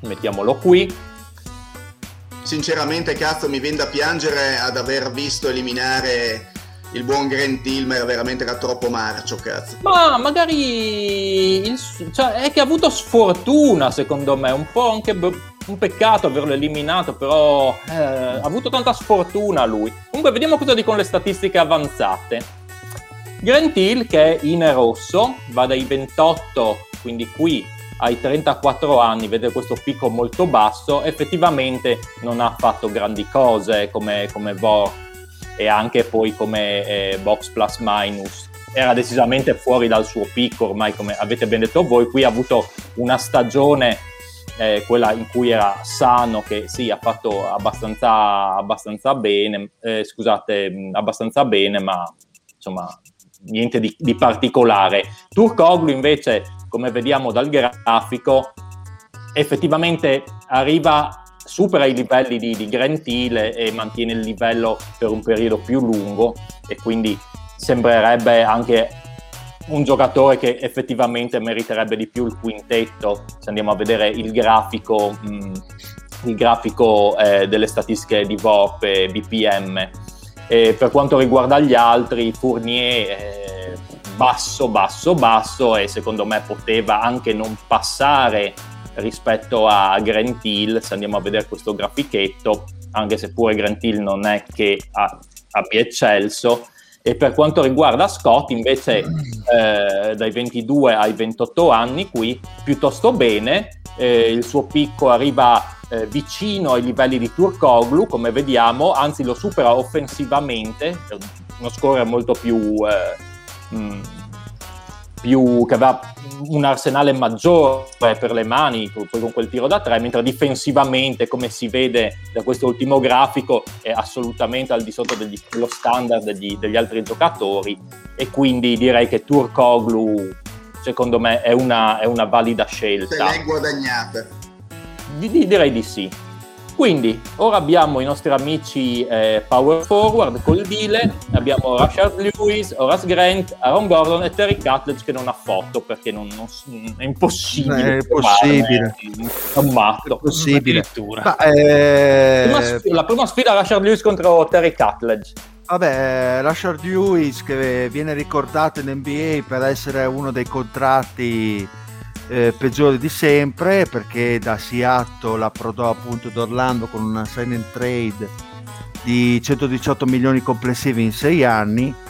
E diciamo che era un giocatore soprattutto a Seattle assieme a, a Ray Allen era visto comunque come una, come una coppia che avrebbe potuto portare diciamo eh, dei grandi risultati per la franchigia.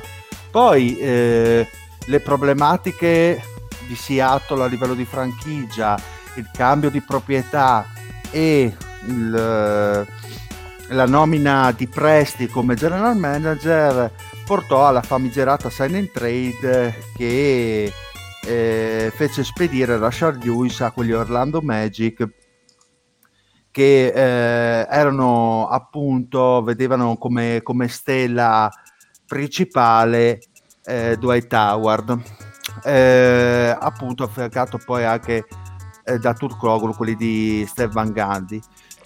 Ma è un giocatore comunque che è eh, sopravvalutato eh, da, tante, da tanti, considerato una star probabilmente eh, non ha ragione, era secondo me un, uh, un, buon giocatore, poteva essere un buon giocatore, ma il suo contratto ovviamente chiamava delle responsabilità maggiori di quelle che poi si è preso ad Orlando. Eh, un uh, power forward, è cominciato come small forward a Seattle, poi Uh, per esigenze tattiche ovviamente diventò una power forward fatta e finita all'Orlando chiaro il suo tiro mortifero da tre, comunque un giocatore che basava molto le sue qualità eh, sull'apertura delle spaziature, sull'abilità di tiro e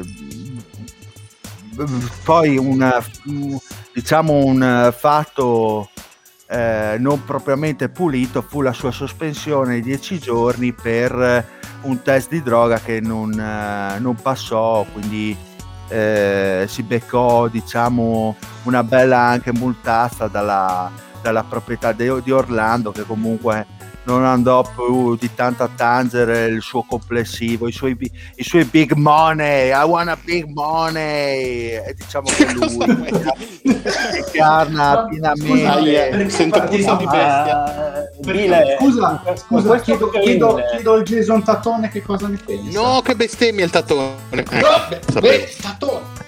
No, ma sapete che a me piace sempre citare Richard Benson e chi eh, conosce sentiamo, sa sentiamo. È famoso I want a big money, big money. Un saluto ah, al nostro Richard che so che ci ascolta. Che tra, che tra l'altro, no? Ma questa eh... macchia sul suo curriculum, dile, tu gli avresti dato tra i 10 e i 15 anni di prigione. Ma guarda, secondo me doveva finire, doveva finire minimo, minimo a Guantanamo, ecco. Era l'unico, era l'unico posto. Ma sì, era l'unico posto che meritava. Però a parte le, le galere, eh, si, me, si, merita anche un attimino ancora più scredito, ancora più agrimonia, come piace dire dalle mie parti, esatto. perché partecipò, partecipò al famigerato, no. vi ricordate la Lega e Big Tree? Ve la ah, ricordate? anche lui? Esatto. Dai. Esatto. Abbiamo una foto del Terry comunque. Eh, es- ah, sì?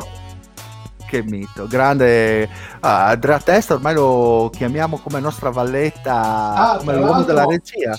Da, da, solo questo piccolo difetto di assomigliare al Pat quindi, insomma, ci, ci tengo a dire una cosa Andrea ora è giorno ah ma se non chiedo una del Terry Cutledge guarda qui solo che me l'ero dimenticata. Ah grande. Comunque ca- caro Caro Andrea, faremo una live Twitch e parleremo di Tangentopoli 4 ore. Io e te. Che, che, che bello, che bello. Ora e giorno Tangent... Ah, io mi seguo. Sicuramente ci saranno più spettatori di questa serie, di questa diretta. Guarda, in, inizio, inizio, a parlare di Mario Chiesa con la stessa enfasi con cui parlo di Tracy McGrady.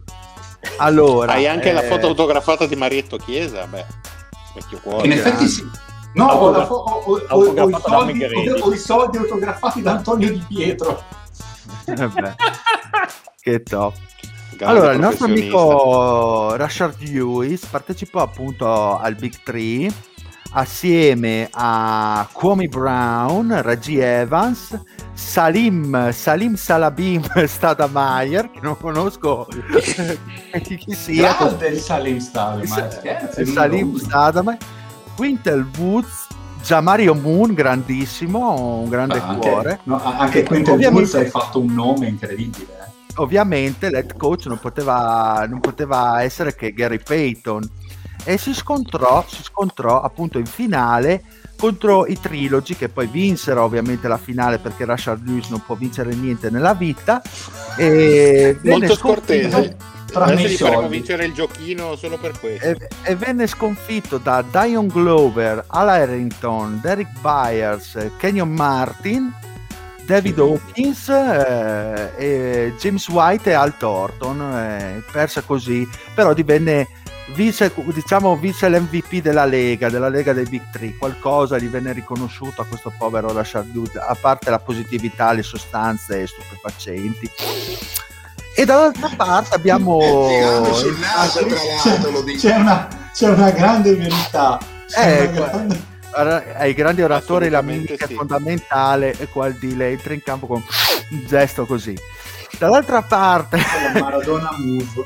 esatto, la Maradona Move. Dall'altra parte abbiamo il Terry Cutledge eh, che fece parte degli Orlando, proprio gli inizi di, degli, degli Orlando Magic, quindi anni 90, giocatore diciamo abbastanza marginale, fece uh, un paio, un paio di annate decorose, diciamo, ma non grandissime, grandissime cose.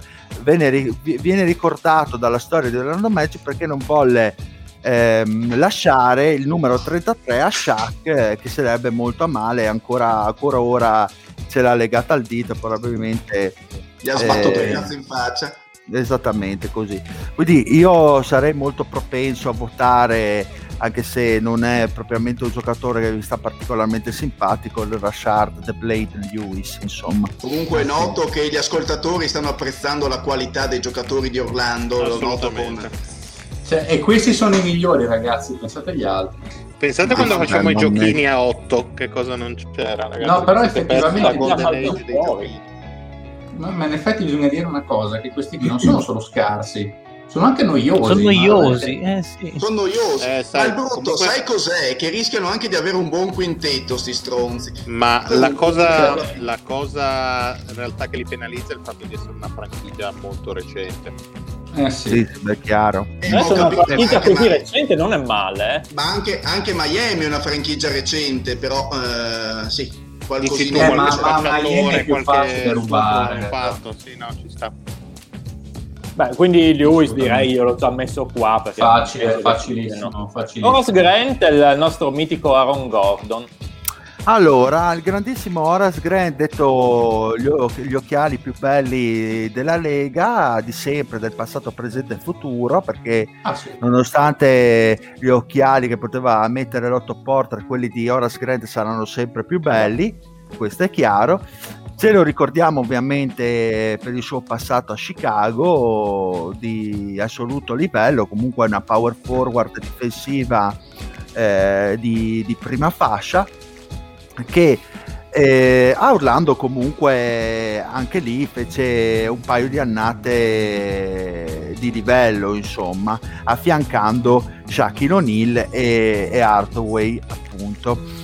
E, e, lo, e Loras Grant che abbiamo conosciuto, eh, che conoscevamo comunque a Chicago, portò i suoi talenti ad Orlando, affiancando appunto quella coppia di giovani di cui ne abbiamo parlato ampiamente eh, prima affrontando appunto Hardaway.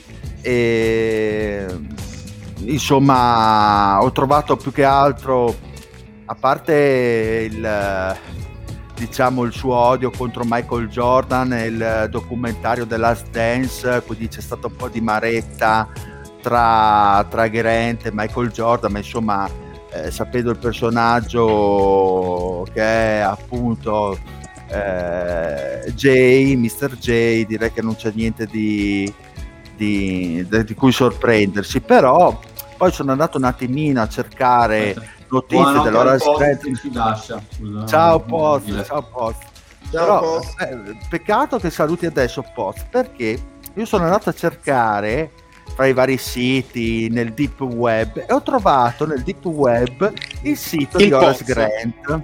No, il sito di Ross Grant che devo ammettere è veramente ben fatto, no? ben creato, lui che si presenta in giacchetta lì, tutto bello, profumato e se vogliamo lui si fa, lui si fa pagare per presenziare nelle conferenze, nelle, nelle feste di compleanno. Sì, ma potevamo invitare. Ma che conferenze? Me... Quella dell'ottica a Formelli? Con gli occhiali esatto. così. Esattamente, proprio lui. Quindi se vogliamo possiamo chiamare Horace Grant, secondo me, perché potrebbe portare un plus non indifferente al podcast, ma oltre a questo i suoi occhialetti incredibili hanno, diciamo, un, uh, un dietro le quinte, nel senso che lui sostanzialmente cominciò a indossarli perché era cieco, non ci vedeva proprio un boro di niente, come dicono dalle mie parti. Insomma, era un... Uh, un sosia di Boccelli, voleva essere un po' un Boccelli, antelittera, e però dopo insomma subì un'operazione e riuscì comunque a, a, avere dei miglioramenti con la vista, però ovviamente questa storia degli occhialetti eh, lo contraddistingueva. Soprattutto aveva una certa, un certo peso verso i bambini perché sembra che eh, non allora... cose strane dire per favore. no, no, eh, eh, nel senso che i bambini nel senso che lui Fede, no, no, esempio, no, ma più che altro perché sembri, perché sembri Calderoni quando parli così? Oh, eh, ce ne sono con i bambini. esatto. Mettete a letto i bambini c'è un film horror fino a chi viene a cena Te lo dico io. Ma come accettato? Come accettato? Grande fede, grande citazione. Bambini, vedete che siete delle persone maliziose, no? Siete delle brutte persone. Che vi manderei tutti a San Patrignano. E, ehm, praticamente i bambini vedendo San Patrignano non è più negli Omis comunque al, al, massimo potete venire a San Patrignano mamma mia, mamma mia, mamma mia. A, a Sant'Avagnato insomma i, i ragazzetti vedendo Horace Grant gli occhiali eh, si senti, cioè si lo volevano prendere come posta, tra no, sì, no, volevano prenderlo come esempio anche un giocatore di basket così fisica, degli occhi problemi così. di vista. Sì, che c'era tutta la, la mossa di Shun praticamente così E quindi lui disse: Ma io voglio tenere questi gli occhiali perché posso essere da esempio ai bambini che hanno problemi di vista. Che due coglioni. Sì, le solite strozzate Ma, americane. Perché stiamo parlando da 10 minuti su Ross Grant? Fammi capire. Perché ha degli occhiali molto belli. Andiamo avanti. Beh, anche il Patre, eppure non è che stiamo parlando di lui tutta la sera. Scusate, ma io, eh, esatto, cioè, esatto. parlando degli occhiali mai... della Micley, del Pat, per cui venne preso per il più anche mai... a Bologna vorrei mai eh, essere preso come, Aaron Gordon. come sosia di Shun, semmai di Shin, che è ben più però non, non, vorrei, non, vorresti farti piacere dei bambini anche come Ras Grant. Ah, no, lui vuole, fine non allora... piaceva a nessuno, neanche a Giulia, come tu ben eh, sai. Eh, eh infatti, eh, infatti le diceva, dimmi che mi ami Giulia, non ami me, non ami che insidirò. Dimmi che mi ami Giulia. Se chiudo gli occhi mi sembra di rivedere la scena, è pazzesco, eh. allora, penso che sia eh. il momento più alto ah, della puntata. alla fine così ti scegli fa hai cagato e niente, Aaron Gordon, insomma... Eh, non ho sentito bene, Giulia! Questa risata mi porta alla mente. Un po' Beavis and Button, un po' altre cose che non voglio. Ma ve lo ricordate quel periodo in cui il patto diceva quattro parole in tutta la puntata ed erano tre erano bolliture e una era un ciao a inizio puntata? Cioè... Quanto ti erano, erano bei tempi, Mario. Era la golden sì, il podcast più bello in cui si spaccavano il culo, tu bollivi Rotman al giochino dei Bulls, ma Pat non, cioè, non si può. Ma allora fatelo da solo. Io faccio io, faccio...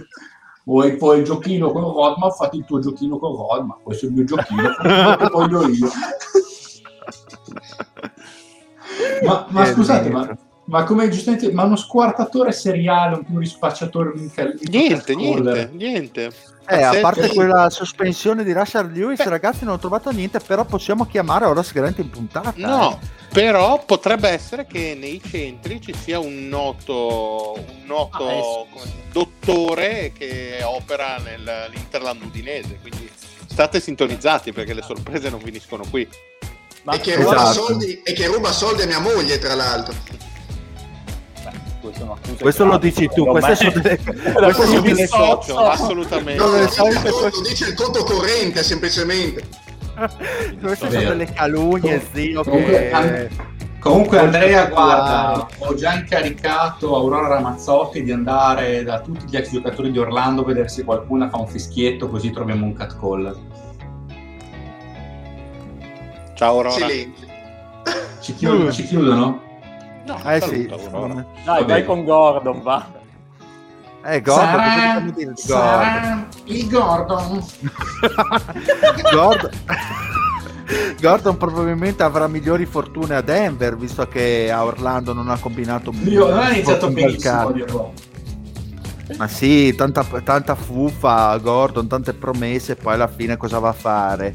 Il quarto miglior giocatore, terzo barra quarto miglior giocatore cosa può fare Gordon? Ah, adesso il terzo di sicuro, si è rotto il eh. secondo. Eh, eh, eh, quello è il fatto. Ma eh, tra l'altro la contender fatta è finita, Gordon, cosa può essere? Anche un quarto? Anche o lo mettiamo in terzo? Beh, sicuramente, lo mettiamo, sicuramente lo mettiamo sotto Campazzo. Beh certo, indubbiamente. Quindi secondo me Horace Grant l'apporto che riuscì a dare eh, nella squadra di Shaq e di Hardaway è più, più, pesante di quello che possa aver dato Gordon in tuti questi anni a Orlando. Beh, una promessa. Sì, ah, Gordon certo. è stata una promessa non mantenuta. Una squadra vincente contro una spo- un'eterna promessa che non è mai sbocciata. È dovuto, è dovuto sbocciare da un'altra parte. È un po' sbocciata come Boccelli. Ma invece la finale potrebbe essere interessante. Una finale ora Grant, Rashard Lewis, cosa ne pensate? Che merda. Eh, questa non è, non, è, non è, banale. Non è così scontata, secondo me. Mm. Qualcuno ha Anche se io personalmente. Io, non è scontata, io però credo che preferirei comunque ora Grant. Addirittura perché è più equilibrato, dici, sulle due parti del campo. Un po', un po', più equilibrato sulle due parti del campo, esattamente così. Eh, cioè, era funzionalissimo Rashard Lewis, comunque in quella eh, squadra che ha fatto anche le difesa. Mm. Però il difesone dell'Oras... Eh, non lo so, probabilmente mi, mi, piace, mi, mi, piace molto il difesone dell'Olas. Forse però col centro che verrà fuori, che magari... Eh, io butterei Rashard Lewis, eh, dici bene. Eh, però io non, non, questi discorsi cerco, tendo a non farli, guardo il ruolo. Eh, lo so, lo so perché Poi se viene la chimica, bene. Guarda, io voto Lewis perché secondo me si sono un po' d'accordo con quello che stava dicendo Lorenzo. No, no, io sono d'accordissimo con quello che dice Lorenzo, però non è un parametro che uso perché però c'è già, comunque Turco, c'è già comunque Turcoglu, hai poca che Turcoglu non è che fosse un gran difensore, eh, onestamente, quindi boh, fiancare un due ali che sono come un colabrodo, non so se, seppur metterai Shaq come centro. Non e poi tu Horace Grant, dile. Ma sì, secondo me l'apporto di Horace Grant è stato un pochino più palpabile di quello di Rashard Lewis. Sarà l'antipatia che provo per The Blade che mi fa propendere per gli occhialini. Ma o forse anche che... il sogno di chiamarlo in puntata, chi può dirlo. Io direi che è stata riassunta perfettamente tutta la questione con questa squadra fa schifo lo stesso. ma scusate, sai che non me lo ricordavo che il soprannome di Rashard Lewis fosse The Blade. Ma no, ma se l'ha inventato adesso. sì, sì, sì, sì, me no, lo sono inventato adesso. L'unico The Blade è il mitico Dexter Jackson, allora, il turista che ha fatto 10.000 Allora, Rashard Lewis ha come soprannomi Sweet Low uh, The Blade, Young Fella, White Man. White Man? White Man? Ah. Perché White Man non si poteva dire, allora Quiet, Quiet Man. man. Quiet Man. Ah, Ma quiet. quindi facendo un rapido recap, eh, allora, sul, su Horace. Sono, ci sono per adesso due voti su Horace e uno su Lewis. Lorenzo?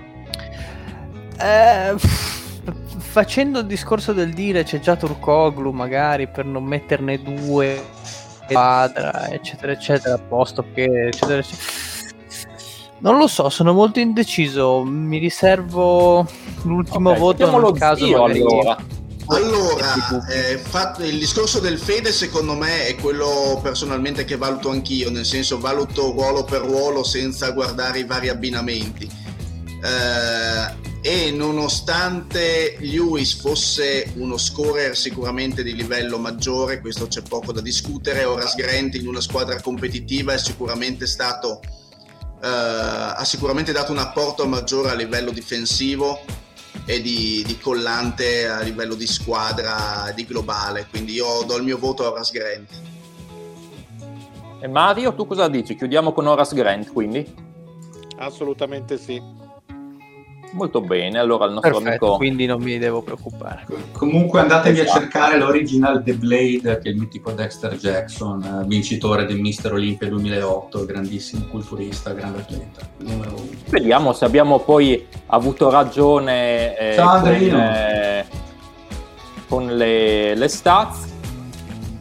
E vediamo che Horace Grant effettivamente che va dai 29 ai 33, poi, eh, poi il, il periodo successivo, si colloca in una fascia leggermente inferiore rispetto a Rashard Lewis negli anni di Orlando, che sono 28-30 anni. Vedete nel Vorcus la linea rossa e Rashard Lewis ha un, ha un, picco più alto rispetto a questa fascia gialla proprio qui sotto di eh, Horace Grant. Gli altri non sono proprio da considerare perché sono poca roba. E a livello invece di BPM mh, mm, siamo eh, più o meno lì. Siamo più o meno lì Ehm, come abbiamo detto, Rashard Lewis più offensivo, Ras Grant più difensivo, come si può vedere. E quindi diciamo che poteva pendere da un po' ambe le parti questa Mi sembra forse la sfida più equilibrata questa, ma anche il... per ora sì. Per ora sì, abbastanza equilibrata, quindi o l'uno o l'altro, a seconda appunto o di come si vede il quintetto, di come si vede la storia di Orlando, eccetera, eccetera. Non, non è una scelta sbagliata. E centri, Abbiamo Howard, Shaquille O'Neal come già antispavaldile, Vucevic. In maglia e... Lakers ovviamente per non farti mancare niente. Eh beh, merda in effetti, cazzo fatto, porca troia. E, e Ronnie Seikali, Seikali o come cazzo si dirà. Sì, Ronnie Seikali. Sì, Ronnie Sticche. E chi, chi, chi, Aveva... chi abbiamo con Lorenzo? Quindi abbiamo Dwight Howard e sei, sei mandi qua. Allora, io comincerei prima dal, dal Seikali, che forse è il nome un po' più esotico che non conosce nessuno, quindi parliamo un po' di lui. Nome particolare il suo perché è legato alle sue origini libanesi, madre e padre originale di questa, di questa grandissima terra di cedri, di navigatori. No, no, scusa, ferma un attimo, ma abbiamo messo eh, uno che ha giocato una stagione a Orlando? No, una stagione e mezzo. Eh, nei centri purtroppo non, eh, il quarto centro non esisteva Orlando, ho dovuto un po' inventare. potevi mettere, che ne so, un, un Cam Birch eh, molto stretch. ma l'hanno venduto. Eh, vabbè, ma Mo, Mobamba. Ragazzi, c'è una ragione per cui Ronnie Cycle può stare in quel quintetto e per me sto frascetto. Vuoi dire Perché il DJ? No, perché sua moglie Elsa Benitez è una fica del livello iperuranico. Cioè, ma l'avete mai vista Comunque... Elsa Benitez, ex moglie no, di gira foto, gira foto, al no, posto... no, no, no, non girarla, mettila in sovraimpressione, scusa. No, e se no, mettila al posto della foto del giocatore del PAT, metti... se me la passavi prima la mettevo.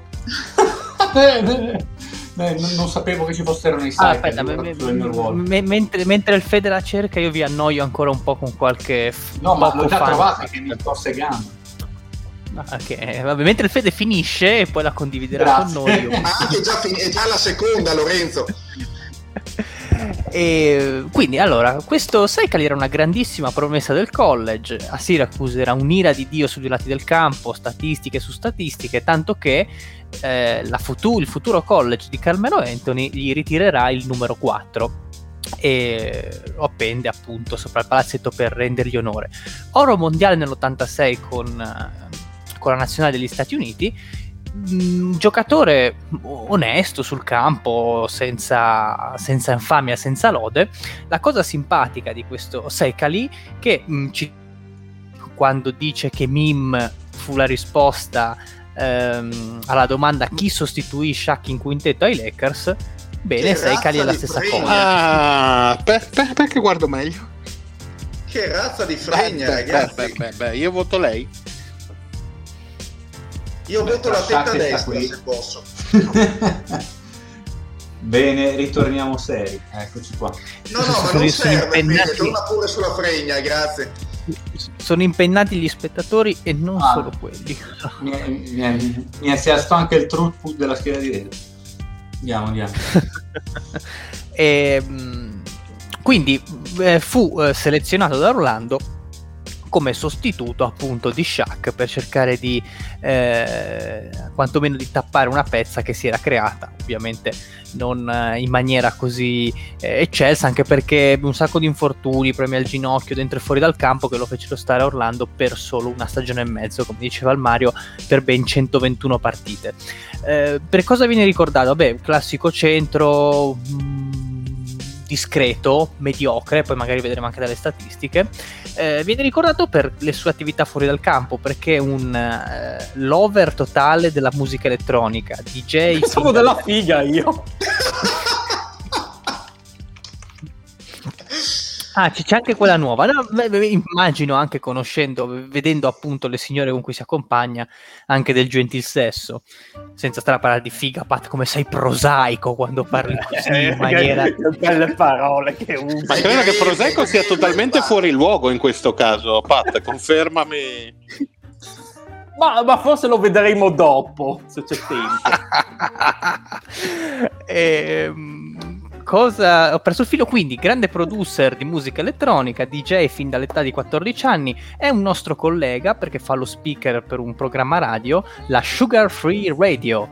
Eh, parla quattro lingue e viene ricordato per questo episodio nel 92 93 non mi ricordo comunque eh, è una lingua di... che parla benissimo che è quello della figa non fare il prosaico Comunque, il Sekali viene ricordato perché prese di petto la situazione HIV di Magic Johnson e si propose come cavia, tra virgolette, per fare un uno contro uno. Perché disse: Io voglio fare quest'uno contro uno contro Magic Johnson per dimostrare al mondo intero che in realtà l'HIV non è trasmissibile col contatto. E, e lo prese, tra l'altro. no, no, no, non lo prese, non lo prese. Non lo prese. Diciamo che scappò il pericolo. Eh, questa è la nuova? Quindi niente. Questa è la nuova, questa è la nuova. Sembrava meglio da... quella di prima, eh, però. Vabbè, eh quella nuova, quella vecchia aveva anche un bel po' di anni di meno. Eh. Mai lasciare... Vabbè. Vabbè, ha fatto la mossa però... stile Principe Carlo, visto che ora van di moda, cioè passare da Diana a Camilla, no? una roba del genere. Mi dissocio, Quindi... grande donna Camilla. però, tutto be- però molto bene. Comunque, onestissimo mestierante, 17 punti e 9,5 rimbalzi, un primo turno di playoff con eh, con Orlando, buttati fuori da Miami, quindi comunque nulla da dire. Di Dwight Howard che cosa c'è da dire? C'è da dire che forse noi ce lo ricordiamo in fase calante, ce lo ricordiamo bollito, giocatore da non più di 15 minuti che... No, chi eh, è la moglie quella... dello zio come se lo ricorda? Il nostro dottor Dwight Howard, infatti, magari poi dopo avremo anche il contributo, non so, ecco, vedi, si, si maschera, non, non, non, ne vuol parlare. Mm, quello che c'è da dire no, di Howard... Sa usare, sa usare molto bene le mani, dicono. sì, vabbè, possiamo anche vederla così. Comunque, eh, il nostro Dwight Howard era un pochino diverso da quello di adesso, ovviamente direte voi, secondo me la cartolina per capire bene che cos'era Dwight Howard ai tempi di Orlando sono le finali con Cleveland nel 2009, in cui fa una prestazione su sei gare, non mi ricordo, credo di sì, di una potenza, di un dominio fisico territoriale clamoroso. C'erano a marcarlo Varejao e il Gauskas, quindi vabbè, non Vabbè, era l'erede credibile di Shaq eh, è stato per un... Beh, Shaq non era così d'accordo. Ma Shaq ovviamente... Eh, Come osa chiamarsi Superman? Sono io Superman! Ah, d- diciamo che posto Shaq in un altro livello, Howard in quel momento lì negli anni di Orlando era sicuramente il centro più dominante della Lega e si cominciava a parlare di nuovo forse di giocatori scelti apposta per cercare di marcarlo, per cercare di arginarlo un po' come si faceva con Shaq ai tempi, il famoso Dampier, no? Per dirne uno. E... Grande Erika Dampier. Vecchio cuore. Lo ritroveremo eh. nel quintetto. Sul discorso Howard Tranvioni ci arriveremo comunque, eh, perché anche quello, è, come ci suggeriscono dalla chat, anche quello è, una, è una, un'abilità abbastanza peculiare del dottore. Cosa c'è da dire? Mm, onestamente, forse il discorso di Howard è che non si è mai. Um, non si è mai voluto migliorare, cioè si è sempre forse accontentato di questo stradominio territoriale e non ha mai cercato di affinare quelli che sono quei tre o quattro movimenti in palleggio, in virata dal posto che gli avrebbero potuto eh, far dominare la Lega nei cinque anni successivi. Sono abbastanza diffusi quelli che sono i workout che per esempio fa con Olajuwon e si vede Hakim che esegue questi esercizi con una scioltezza, con una capacità, una una proprietà di fondamentali so, clamorosa. Se abbiamo finito lui... di far orgasmare il Fede, eh... eh? l'ho fatto apposta. E c'è, e c'è invece il povero Dottaro che non capisce cespica, fabbrica, legnosissimo. No, è bellissimo. Però comunque... c'è, il, c'è, il, pezzo in cui proprio gli fa vedere come bisogna ricevere palla, fare il saltino prima per essere piegato sulle gambe, sì. potersi piegare, potersi eh, girare a sinistra o a destra velocemente. E gli fa, fai vedere il tuo jump hook e lui, Bambongo, schiacciata! esatto, esatto. Sembra Hulk, schiaccia! E, e Olajuwon... Hulk, dimmi che mi ami! No, però dopo vedere che gli fa il jump, lui fa un jump hook bellissimo e c'è due tavoli che gli fa un così, jump hook così. di merda. e, e Olajuwon, great, great stuff. That's your, that's your bread and butter. Ah, bel bread and butter di merda che c'hai. Comunque, il, il, discorso è che finché gli ha retto il fisico ha potuto dominare e fare quel che cavolo gli pareva perché entrava con i gomiti nel canestro e si portava dietro due difensori. Quando ha cominciato a calare sono emerse tutte, tutte le magagne. Onestamente, eh. però, anche per quello che ha rappresentato, tra l'altro, adesso non so se mi ricordo male. Eh, no, sì, mi ricordo male perché LeBron James prima di lui venne, venne direttamente dall'high school, però comunque fu uno dei primi eh, con Garnett, eccetera, dieci anni prima a uscire dal, dall'high school. Anche lui mi sembra che fece scalpore, no? Il fatto Io che... Mi... Oh, sì, no, lui, lui direttamente dall'high school, assolutamente. Poi, non, non, credo uno dei primi perché ne erano già pasti tanti, comunque da sì, no, no, no, Bobby, no. Hotel Harrington, quella sì, gente sì. lì eh, no, no, esatto. tanti, però quasi uno degli ultimi forse, perché quando è che hanno tolto la possibilità di... Eh, ecco, se, se sai che forse allora è l'ultimo addirittura, forse perché mi ricordo che, che, che, aveva un primato in questo senso. Comunque, ehm, anche lui grande, grande membro della tribù dei Ciuladores, perché vanta ben cinque figli da cinque donne diverse. Eh, che classe. Uniti poi a quelli che sono, come ci, come, come ci ricordavano, quelli che sono i suoi gusti sessuali molto esuberanti e molto poliedrici. Vero Pat? Eh, non, non conosco i suoi gusti, a dire il vero. Comunque, in un, in un, in un uno contro uno direi, direi che il dottore passa a mani basse. Sì, beh, andiamo con Shaq e, e l'appena ceduto Vucevic. Ma allora, su Shaq penso che parlare... Allora, io comincerei così. Secondo me, per far capire che cos'era Shaq di Orlando, non so se si può trovare, c'è un video in cui lui fa un uno contro uno allo Star Game, non mi ricordo di che anno, contro Michael Jordan.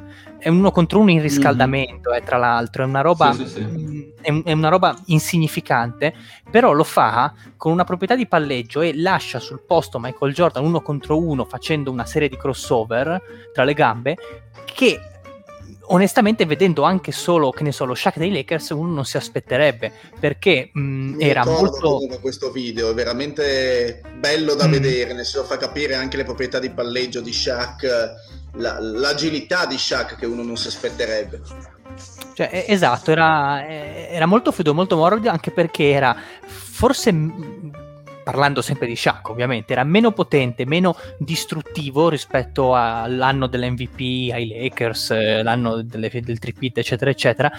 Un pochino più agile, un pochino più, eh, più veloce anche in campo per certi versi, posto che dominava sempre fisicamente tutto e tutti, però lo vedete anche qua dalle immagini, sono, sono movimenti forse più, eh, più leggeri e meno potenti, posto che qua, vabbè, anche qua fa, fa quello che gli pare. Di Shaq come aneddoti ci sarebbe da riempire un, riempire un podcast. Eh, sì. Mi sono frizzato di nuovo, porca vacca. Comunque, vabbè, blocco un attimo la webcam, poi la rimetto dopo. Eh, c'è il, non so se ve lo ricordate, l'aneddoto della lavanderia gettoni e delle monetine. Mm. Praticamente comprò una lavanderia a gettoni, riempì tre botti di monetine perché un po' come Paperon de Paperoni gli piaceva avere fisicamente i propri soldi e nel momento in cui dovette andarli a dichiarare, comunque andare dal, dal commercialista, questi dovettero contare 250 ramine, i famosi ramini.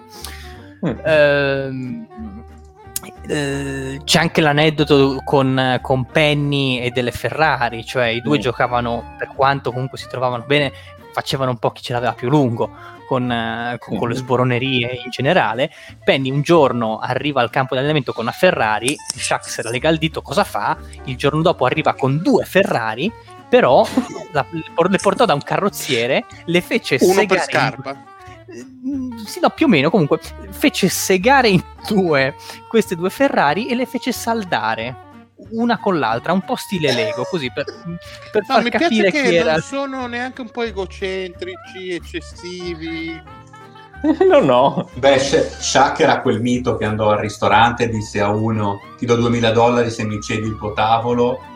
E il eh. dice: Minchia, grazie. Poi dopo due minuti se ne andò perché aveva preso da sport, aveva pagato 2000 dollari solo per aspettare seduto 5 minuti. Esatto esatto. Poi proprio ad Orlando viene ricordata perché Shaq cominciò proprio negli anni di Orlando la sua famosa caccia all'uomo nudo, cioè lui si appostava come? fuori dalle docce, lui si appostava a fine partita fuori dalle docce, completamente come mamma l'ha fatto, andava addosso ai suoi, ai suoi compagni di squadra e li placcava per terra. Così. Sap- sapete che c'è una leggenda metropolitana che lo facesse anche lo zio quando lavorava al supermercato con i suoi dipendenti. al Matmani. Solo che il fatto che erano praticamente tutte donne e per cui... Tra, tra l'altro, e tra l'altro adesso tutte, tutte, sono incinte, comunque tutte hanno avuto un bambino già da me. Tutti i fratellini di Tiziano comunque. Grande. Esatto, pieno. Comunque ci dicono anche, anche Josh Smith, uh, uscito dall'high school dopo Howard, può essere. Ah, ah giusto, giusto, giusto, giusto. Comunque Shaq, tra l'altro, è, è, così grosso non per la famiglia paterna, perché il padre non è molto grosso, e la famiglia materna che è gigantesca. Sua mamma è 1,85 e il nonno, che era un contadino, era 2,07 m. Eh beh, eh beh, eh beh. E su Nicola Vucevic, vabbè, non c'è molto da dire, anche perché dopo aver parlato di Shaq... Ormai lo conosciamo. Lo conosciamo tutti. L'unica cosa che ho trovato è che è il cognato di Sasha Pavlovic. Ah sì? Come coglioni. Sì, ecco appunto, cioè, nulla di... nulla di che, sposato con due figli, famiglia beata, eccetera, eccetera. Parla anche lui un sacco di lingue, francese, serbo, inglese, tutto quello che, che vuole. Che due coglioni, madonna. Sì, stai non, il cazzo. Eh, ma veramente, ma sti Orlando ha veramente rotto i coglioni, eh, ve lo dico. Beh, allora passiamo Vai. subito alla finale Shaq Dwight Howard. Eh, eh, quindi... Hai preso, il, il, Dwight Howard versione cannabis, eh, esatto. allucinogeni. Ma tutte e due delle belle facce. Boh, io, ti, io, io, voterei per Dwight perché è l'unico di. Ah, no, aspetta, mi sono dimenticato di dire una cosa su Vucevic. Vucevic eh. è uguale a, a, un mio grande amico che, con cui. così, con cui, con cui no, frequentavo quando, quando, ci si poteva frequentare. Cioè, Vabbè, puoi dirlo che avevi il fidanzatino, eh? cioè noi siamo molto inclusivi. Sì, tra, tra, l'altro l'ora di Appoggio era una cosa che puoi capire solo tu perché chi cazzo l'ha mai visto, almeno raccontala bene, uguale un mio amico, no è uguale a un mio amico, no niente, dai cazzo, un po' di carica. Ma eh, scusami Lorenzo, il, il tuo amico per caso lo chiami Giulia? No, no, no, no, no. Ma forse lo conoscete anche voi, vi ho scritto il nome in chat. No, impazzito. No, ma sei un coglione. ma cosa avete capito? oh mio dio. Cartellino rosso da LOL. Ma... Vabbè, Vai, si può dire, tu. si chiama... Vabbè, io voto Shaquille, dai. Shaq. Fede va su Dwight, mi sembra di aver capito. Io vado sul dottor Dwight. Eh. Io sai che mi sa che vado su, su, Dwight perché almeno perché ha fatto molti più anni. Anche, cioè, Shaq era decisamente più forte, non c'è dubbio. Ricordami quanti anni ha fatto? Uh... Cosa ha fatto? Quattro anni Shaq? Quattro anni Shaq, sì, quattro, i primi quattro. Mentre Dwight è fino al 2011, 2012? Esatto. Dwight ha fatto, sì, fino al 2012 praticamente, fino ai 26 anni, dai 19 ai 26. Ma io voglio sapere anche gli amici a casa cosa, cosa ne pensano. Ma intanto Ci votiamo noi, dai, mm, tanto che loro... Sì, no, ma così è. sia decisamente più forte, non lo so. Intanto andate avanti un attimo che voglio controllare solo una sì, cosa. Voglio dire, ah, io, io voto Shaq. Non è che è un cane di giocatore, eh? anzi. Allora, io no, voto no, Dwight no, Howard perché comunque nel suo picco era secondo me di pari livello del primo Shaq di Orlando perché difensivamente gli faceva il culo al primo Shaq di Orlando. Ci e sta. poi offensivamente eh, Shaq d'altra parte fosse effettivamente più valido avesse magari anche dei movimenti più fluidi rispetto a Dwight ci sta ma quel Dwight Howard era un giocatore pazzesco poi. Noi magari ci ricordiamo quello di adesso ma qui per 3-4 anni i tre anni che vinse il Defensive Player of the Year di fila era, era, era una specie una di cosa... Gobetti ante litteram, no? Esatto, esatto, esatto. Ma, ma era più forte di Gobetti? Eh, eh beh, Dio. Eh beh, Ricordava sì. bene la, la, finale anche Lorenzo, dove veramente quella finale contro LeBron, che veramente Dwight fece molto, molto, molto bene. E io andrei su Dwight perché più anni e con un rendimento se non superiore per me pari almeno a Shaq per me hanno tenuto un po' sotto però effettivamente molti più anni comunque ad altissimo livello e quindi sono e tanti anni, anni più. e molti più anni difensivamente e, da, e, e alla fine tra l'altro hanno fatto le finals tutte e due chiaramente da migliori giocatori quindi cioè, il resume di, di, entrambi all'interno del contesto di Orlando Magic è lo stesso, quindi a quel punto ci sta a utilizzare la, quanti anni uno ha giocato come discriminante. Ecco. C'è più quindi una tendenza un... per Shaq invece da casa. Ah sì? sì gli ascoltatori... Oh, allora, quando ho incontrato Bryant si è messo a piangere Shaq a ridere. Facciamo un po' di, di, mente locale intanto tra di noi e poi mettiamo assieme anche i voti degli, degli ascoltatori. Allora, io dico, dico Dwight, eh, zio Anch'io. tu dici, quindi Sempre due per Dwight, Mario tu dici Shaq, giusto? Shaq, sì. Eh, Fede? Eh, io sposo un po' la tua linea, mi sta molto più simpatico Shaq, chiaramente se, io non ho molti dubbi invece nel dire che fosse il giocatore più forte nel, nel massimo, era decis- però secondo me decisamente più forte perché ha fatto un'annata offensivamente clamorosa, però il doppio degli anni sono il doppio degli anni. Quindi tu vai su Dwight e Lorenzo? Eh, vado su Shaq per il semplice motivo per rompere un po' i coglioni e creare un po' più di suspense. Ci sta, però... no, no, ma guarda, ma io sono talmente in dubbio. Non so. E il deal cosa dice? Shaq, senza dubbio. Ok, quindi gli ascoltatori cosa dicono? Ma, Visto che siamo eh, eh, Shaq. Direi Shaq. Mm. Dicono Shaq, quindi sì. eh, passerà Shaq eh, nel quintetto finale. Vediamo subito se abbiamo avuto ragione, tra l'altro. Allora, come vedete, Dwight Howard è in rosso e Shaq è in, è in, ehm, in, in giallo. Madonna. Shaq dai 20 ai 23 anni, quindi fin qua se vedete il mio cursore, e Dwight Howard dai 19 ai 26, quindi qui.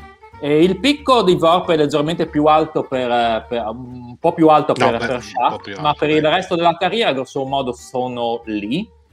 Come BPM eh, Shaq, eh, il BPM globale Shaq è eh, più alto di Dwight, eh, dove Dwight domina dal punto di vista difensivo che eh, lo, lo, fuma, lo fuma Shaq decisamente, ma eh, offensivamente, sì. come andiamo nell'OBPM, Shaq ha del filo da torcere. Ah, ah, eh sì, direi proprio di sì, perché offensivamente Dwight si mantiene abbastanza in, sulla media e vediamo questo Vucevic qua in blu, che vediamo appunto questo picco che addirittura il Gagliardo. doppio del picco di Dwight Howard, che vabbè è un, un, po' così, diciamo, è l'unico, se vediamo l'unico punto in cui raggiunge questa, questa vetta, però ci può, stare, ci può stare, anche secondo i numeri, ci può stare Shaq.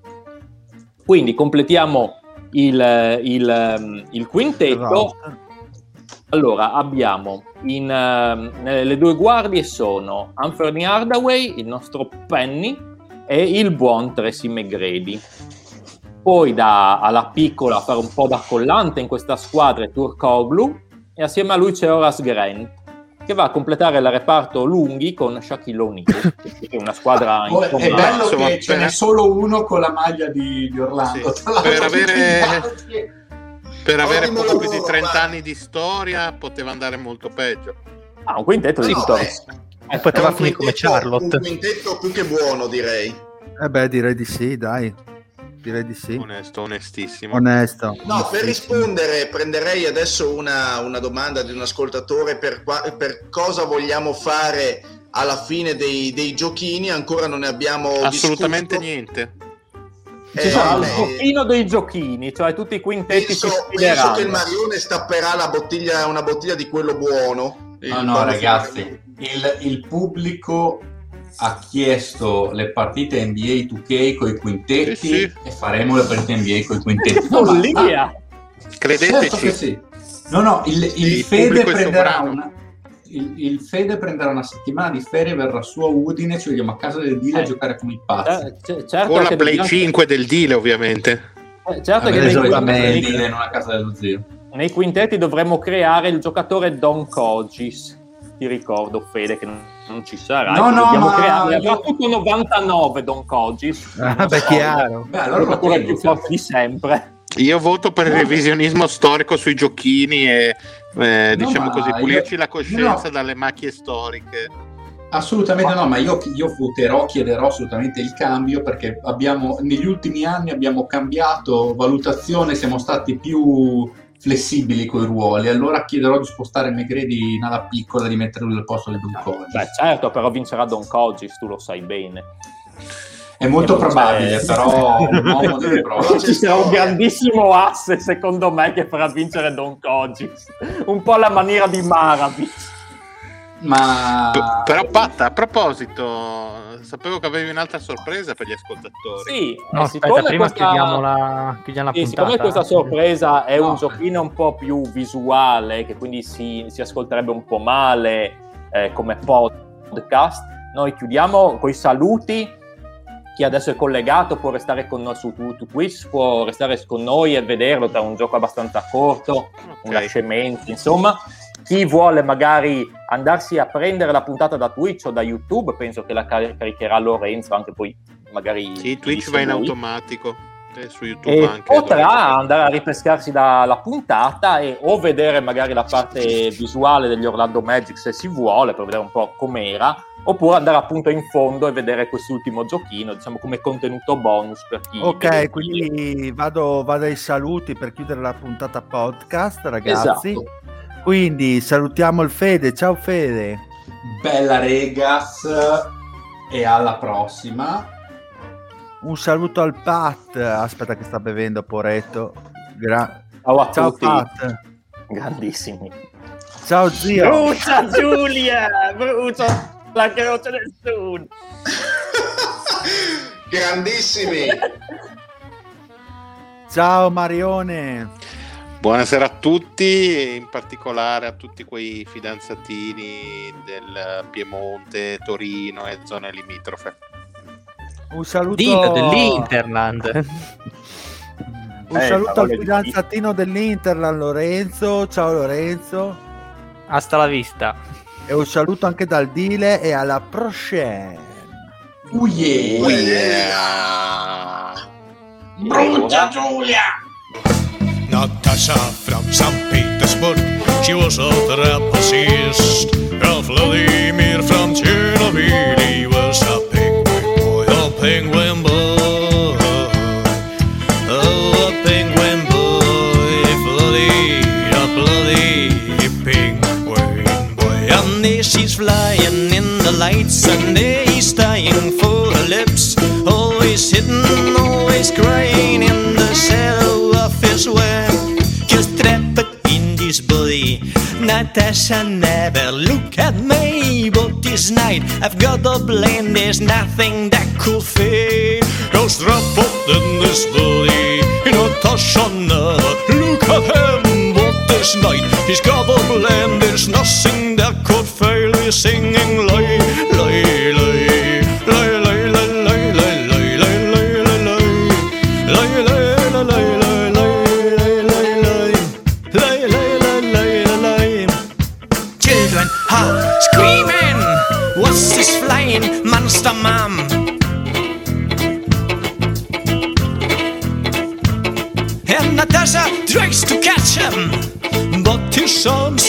too short.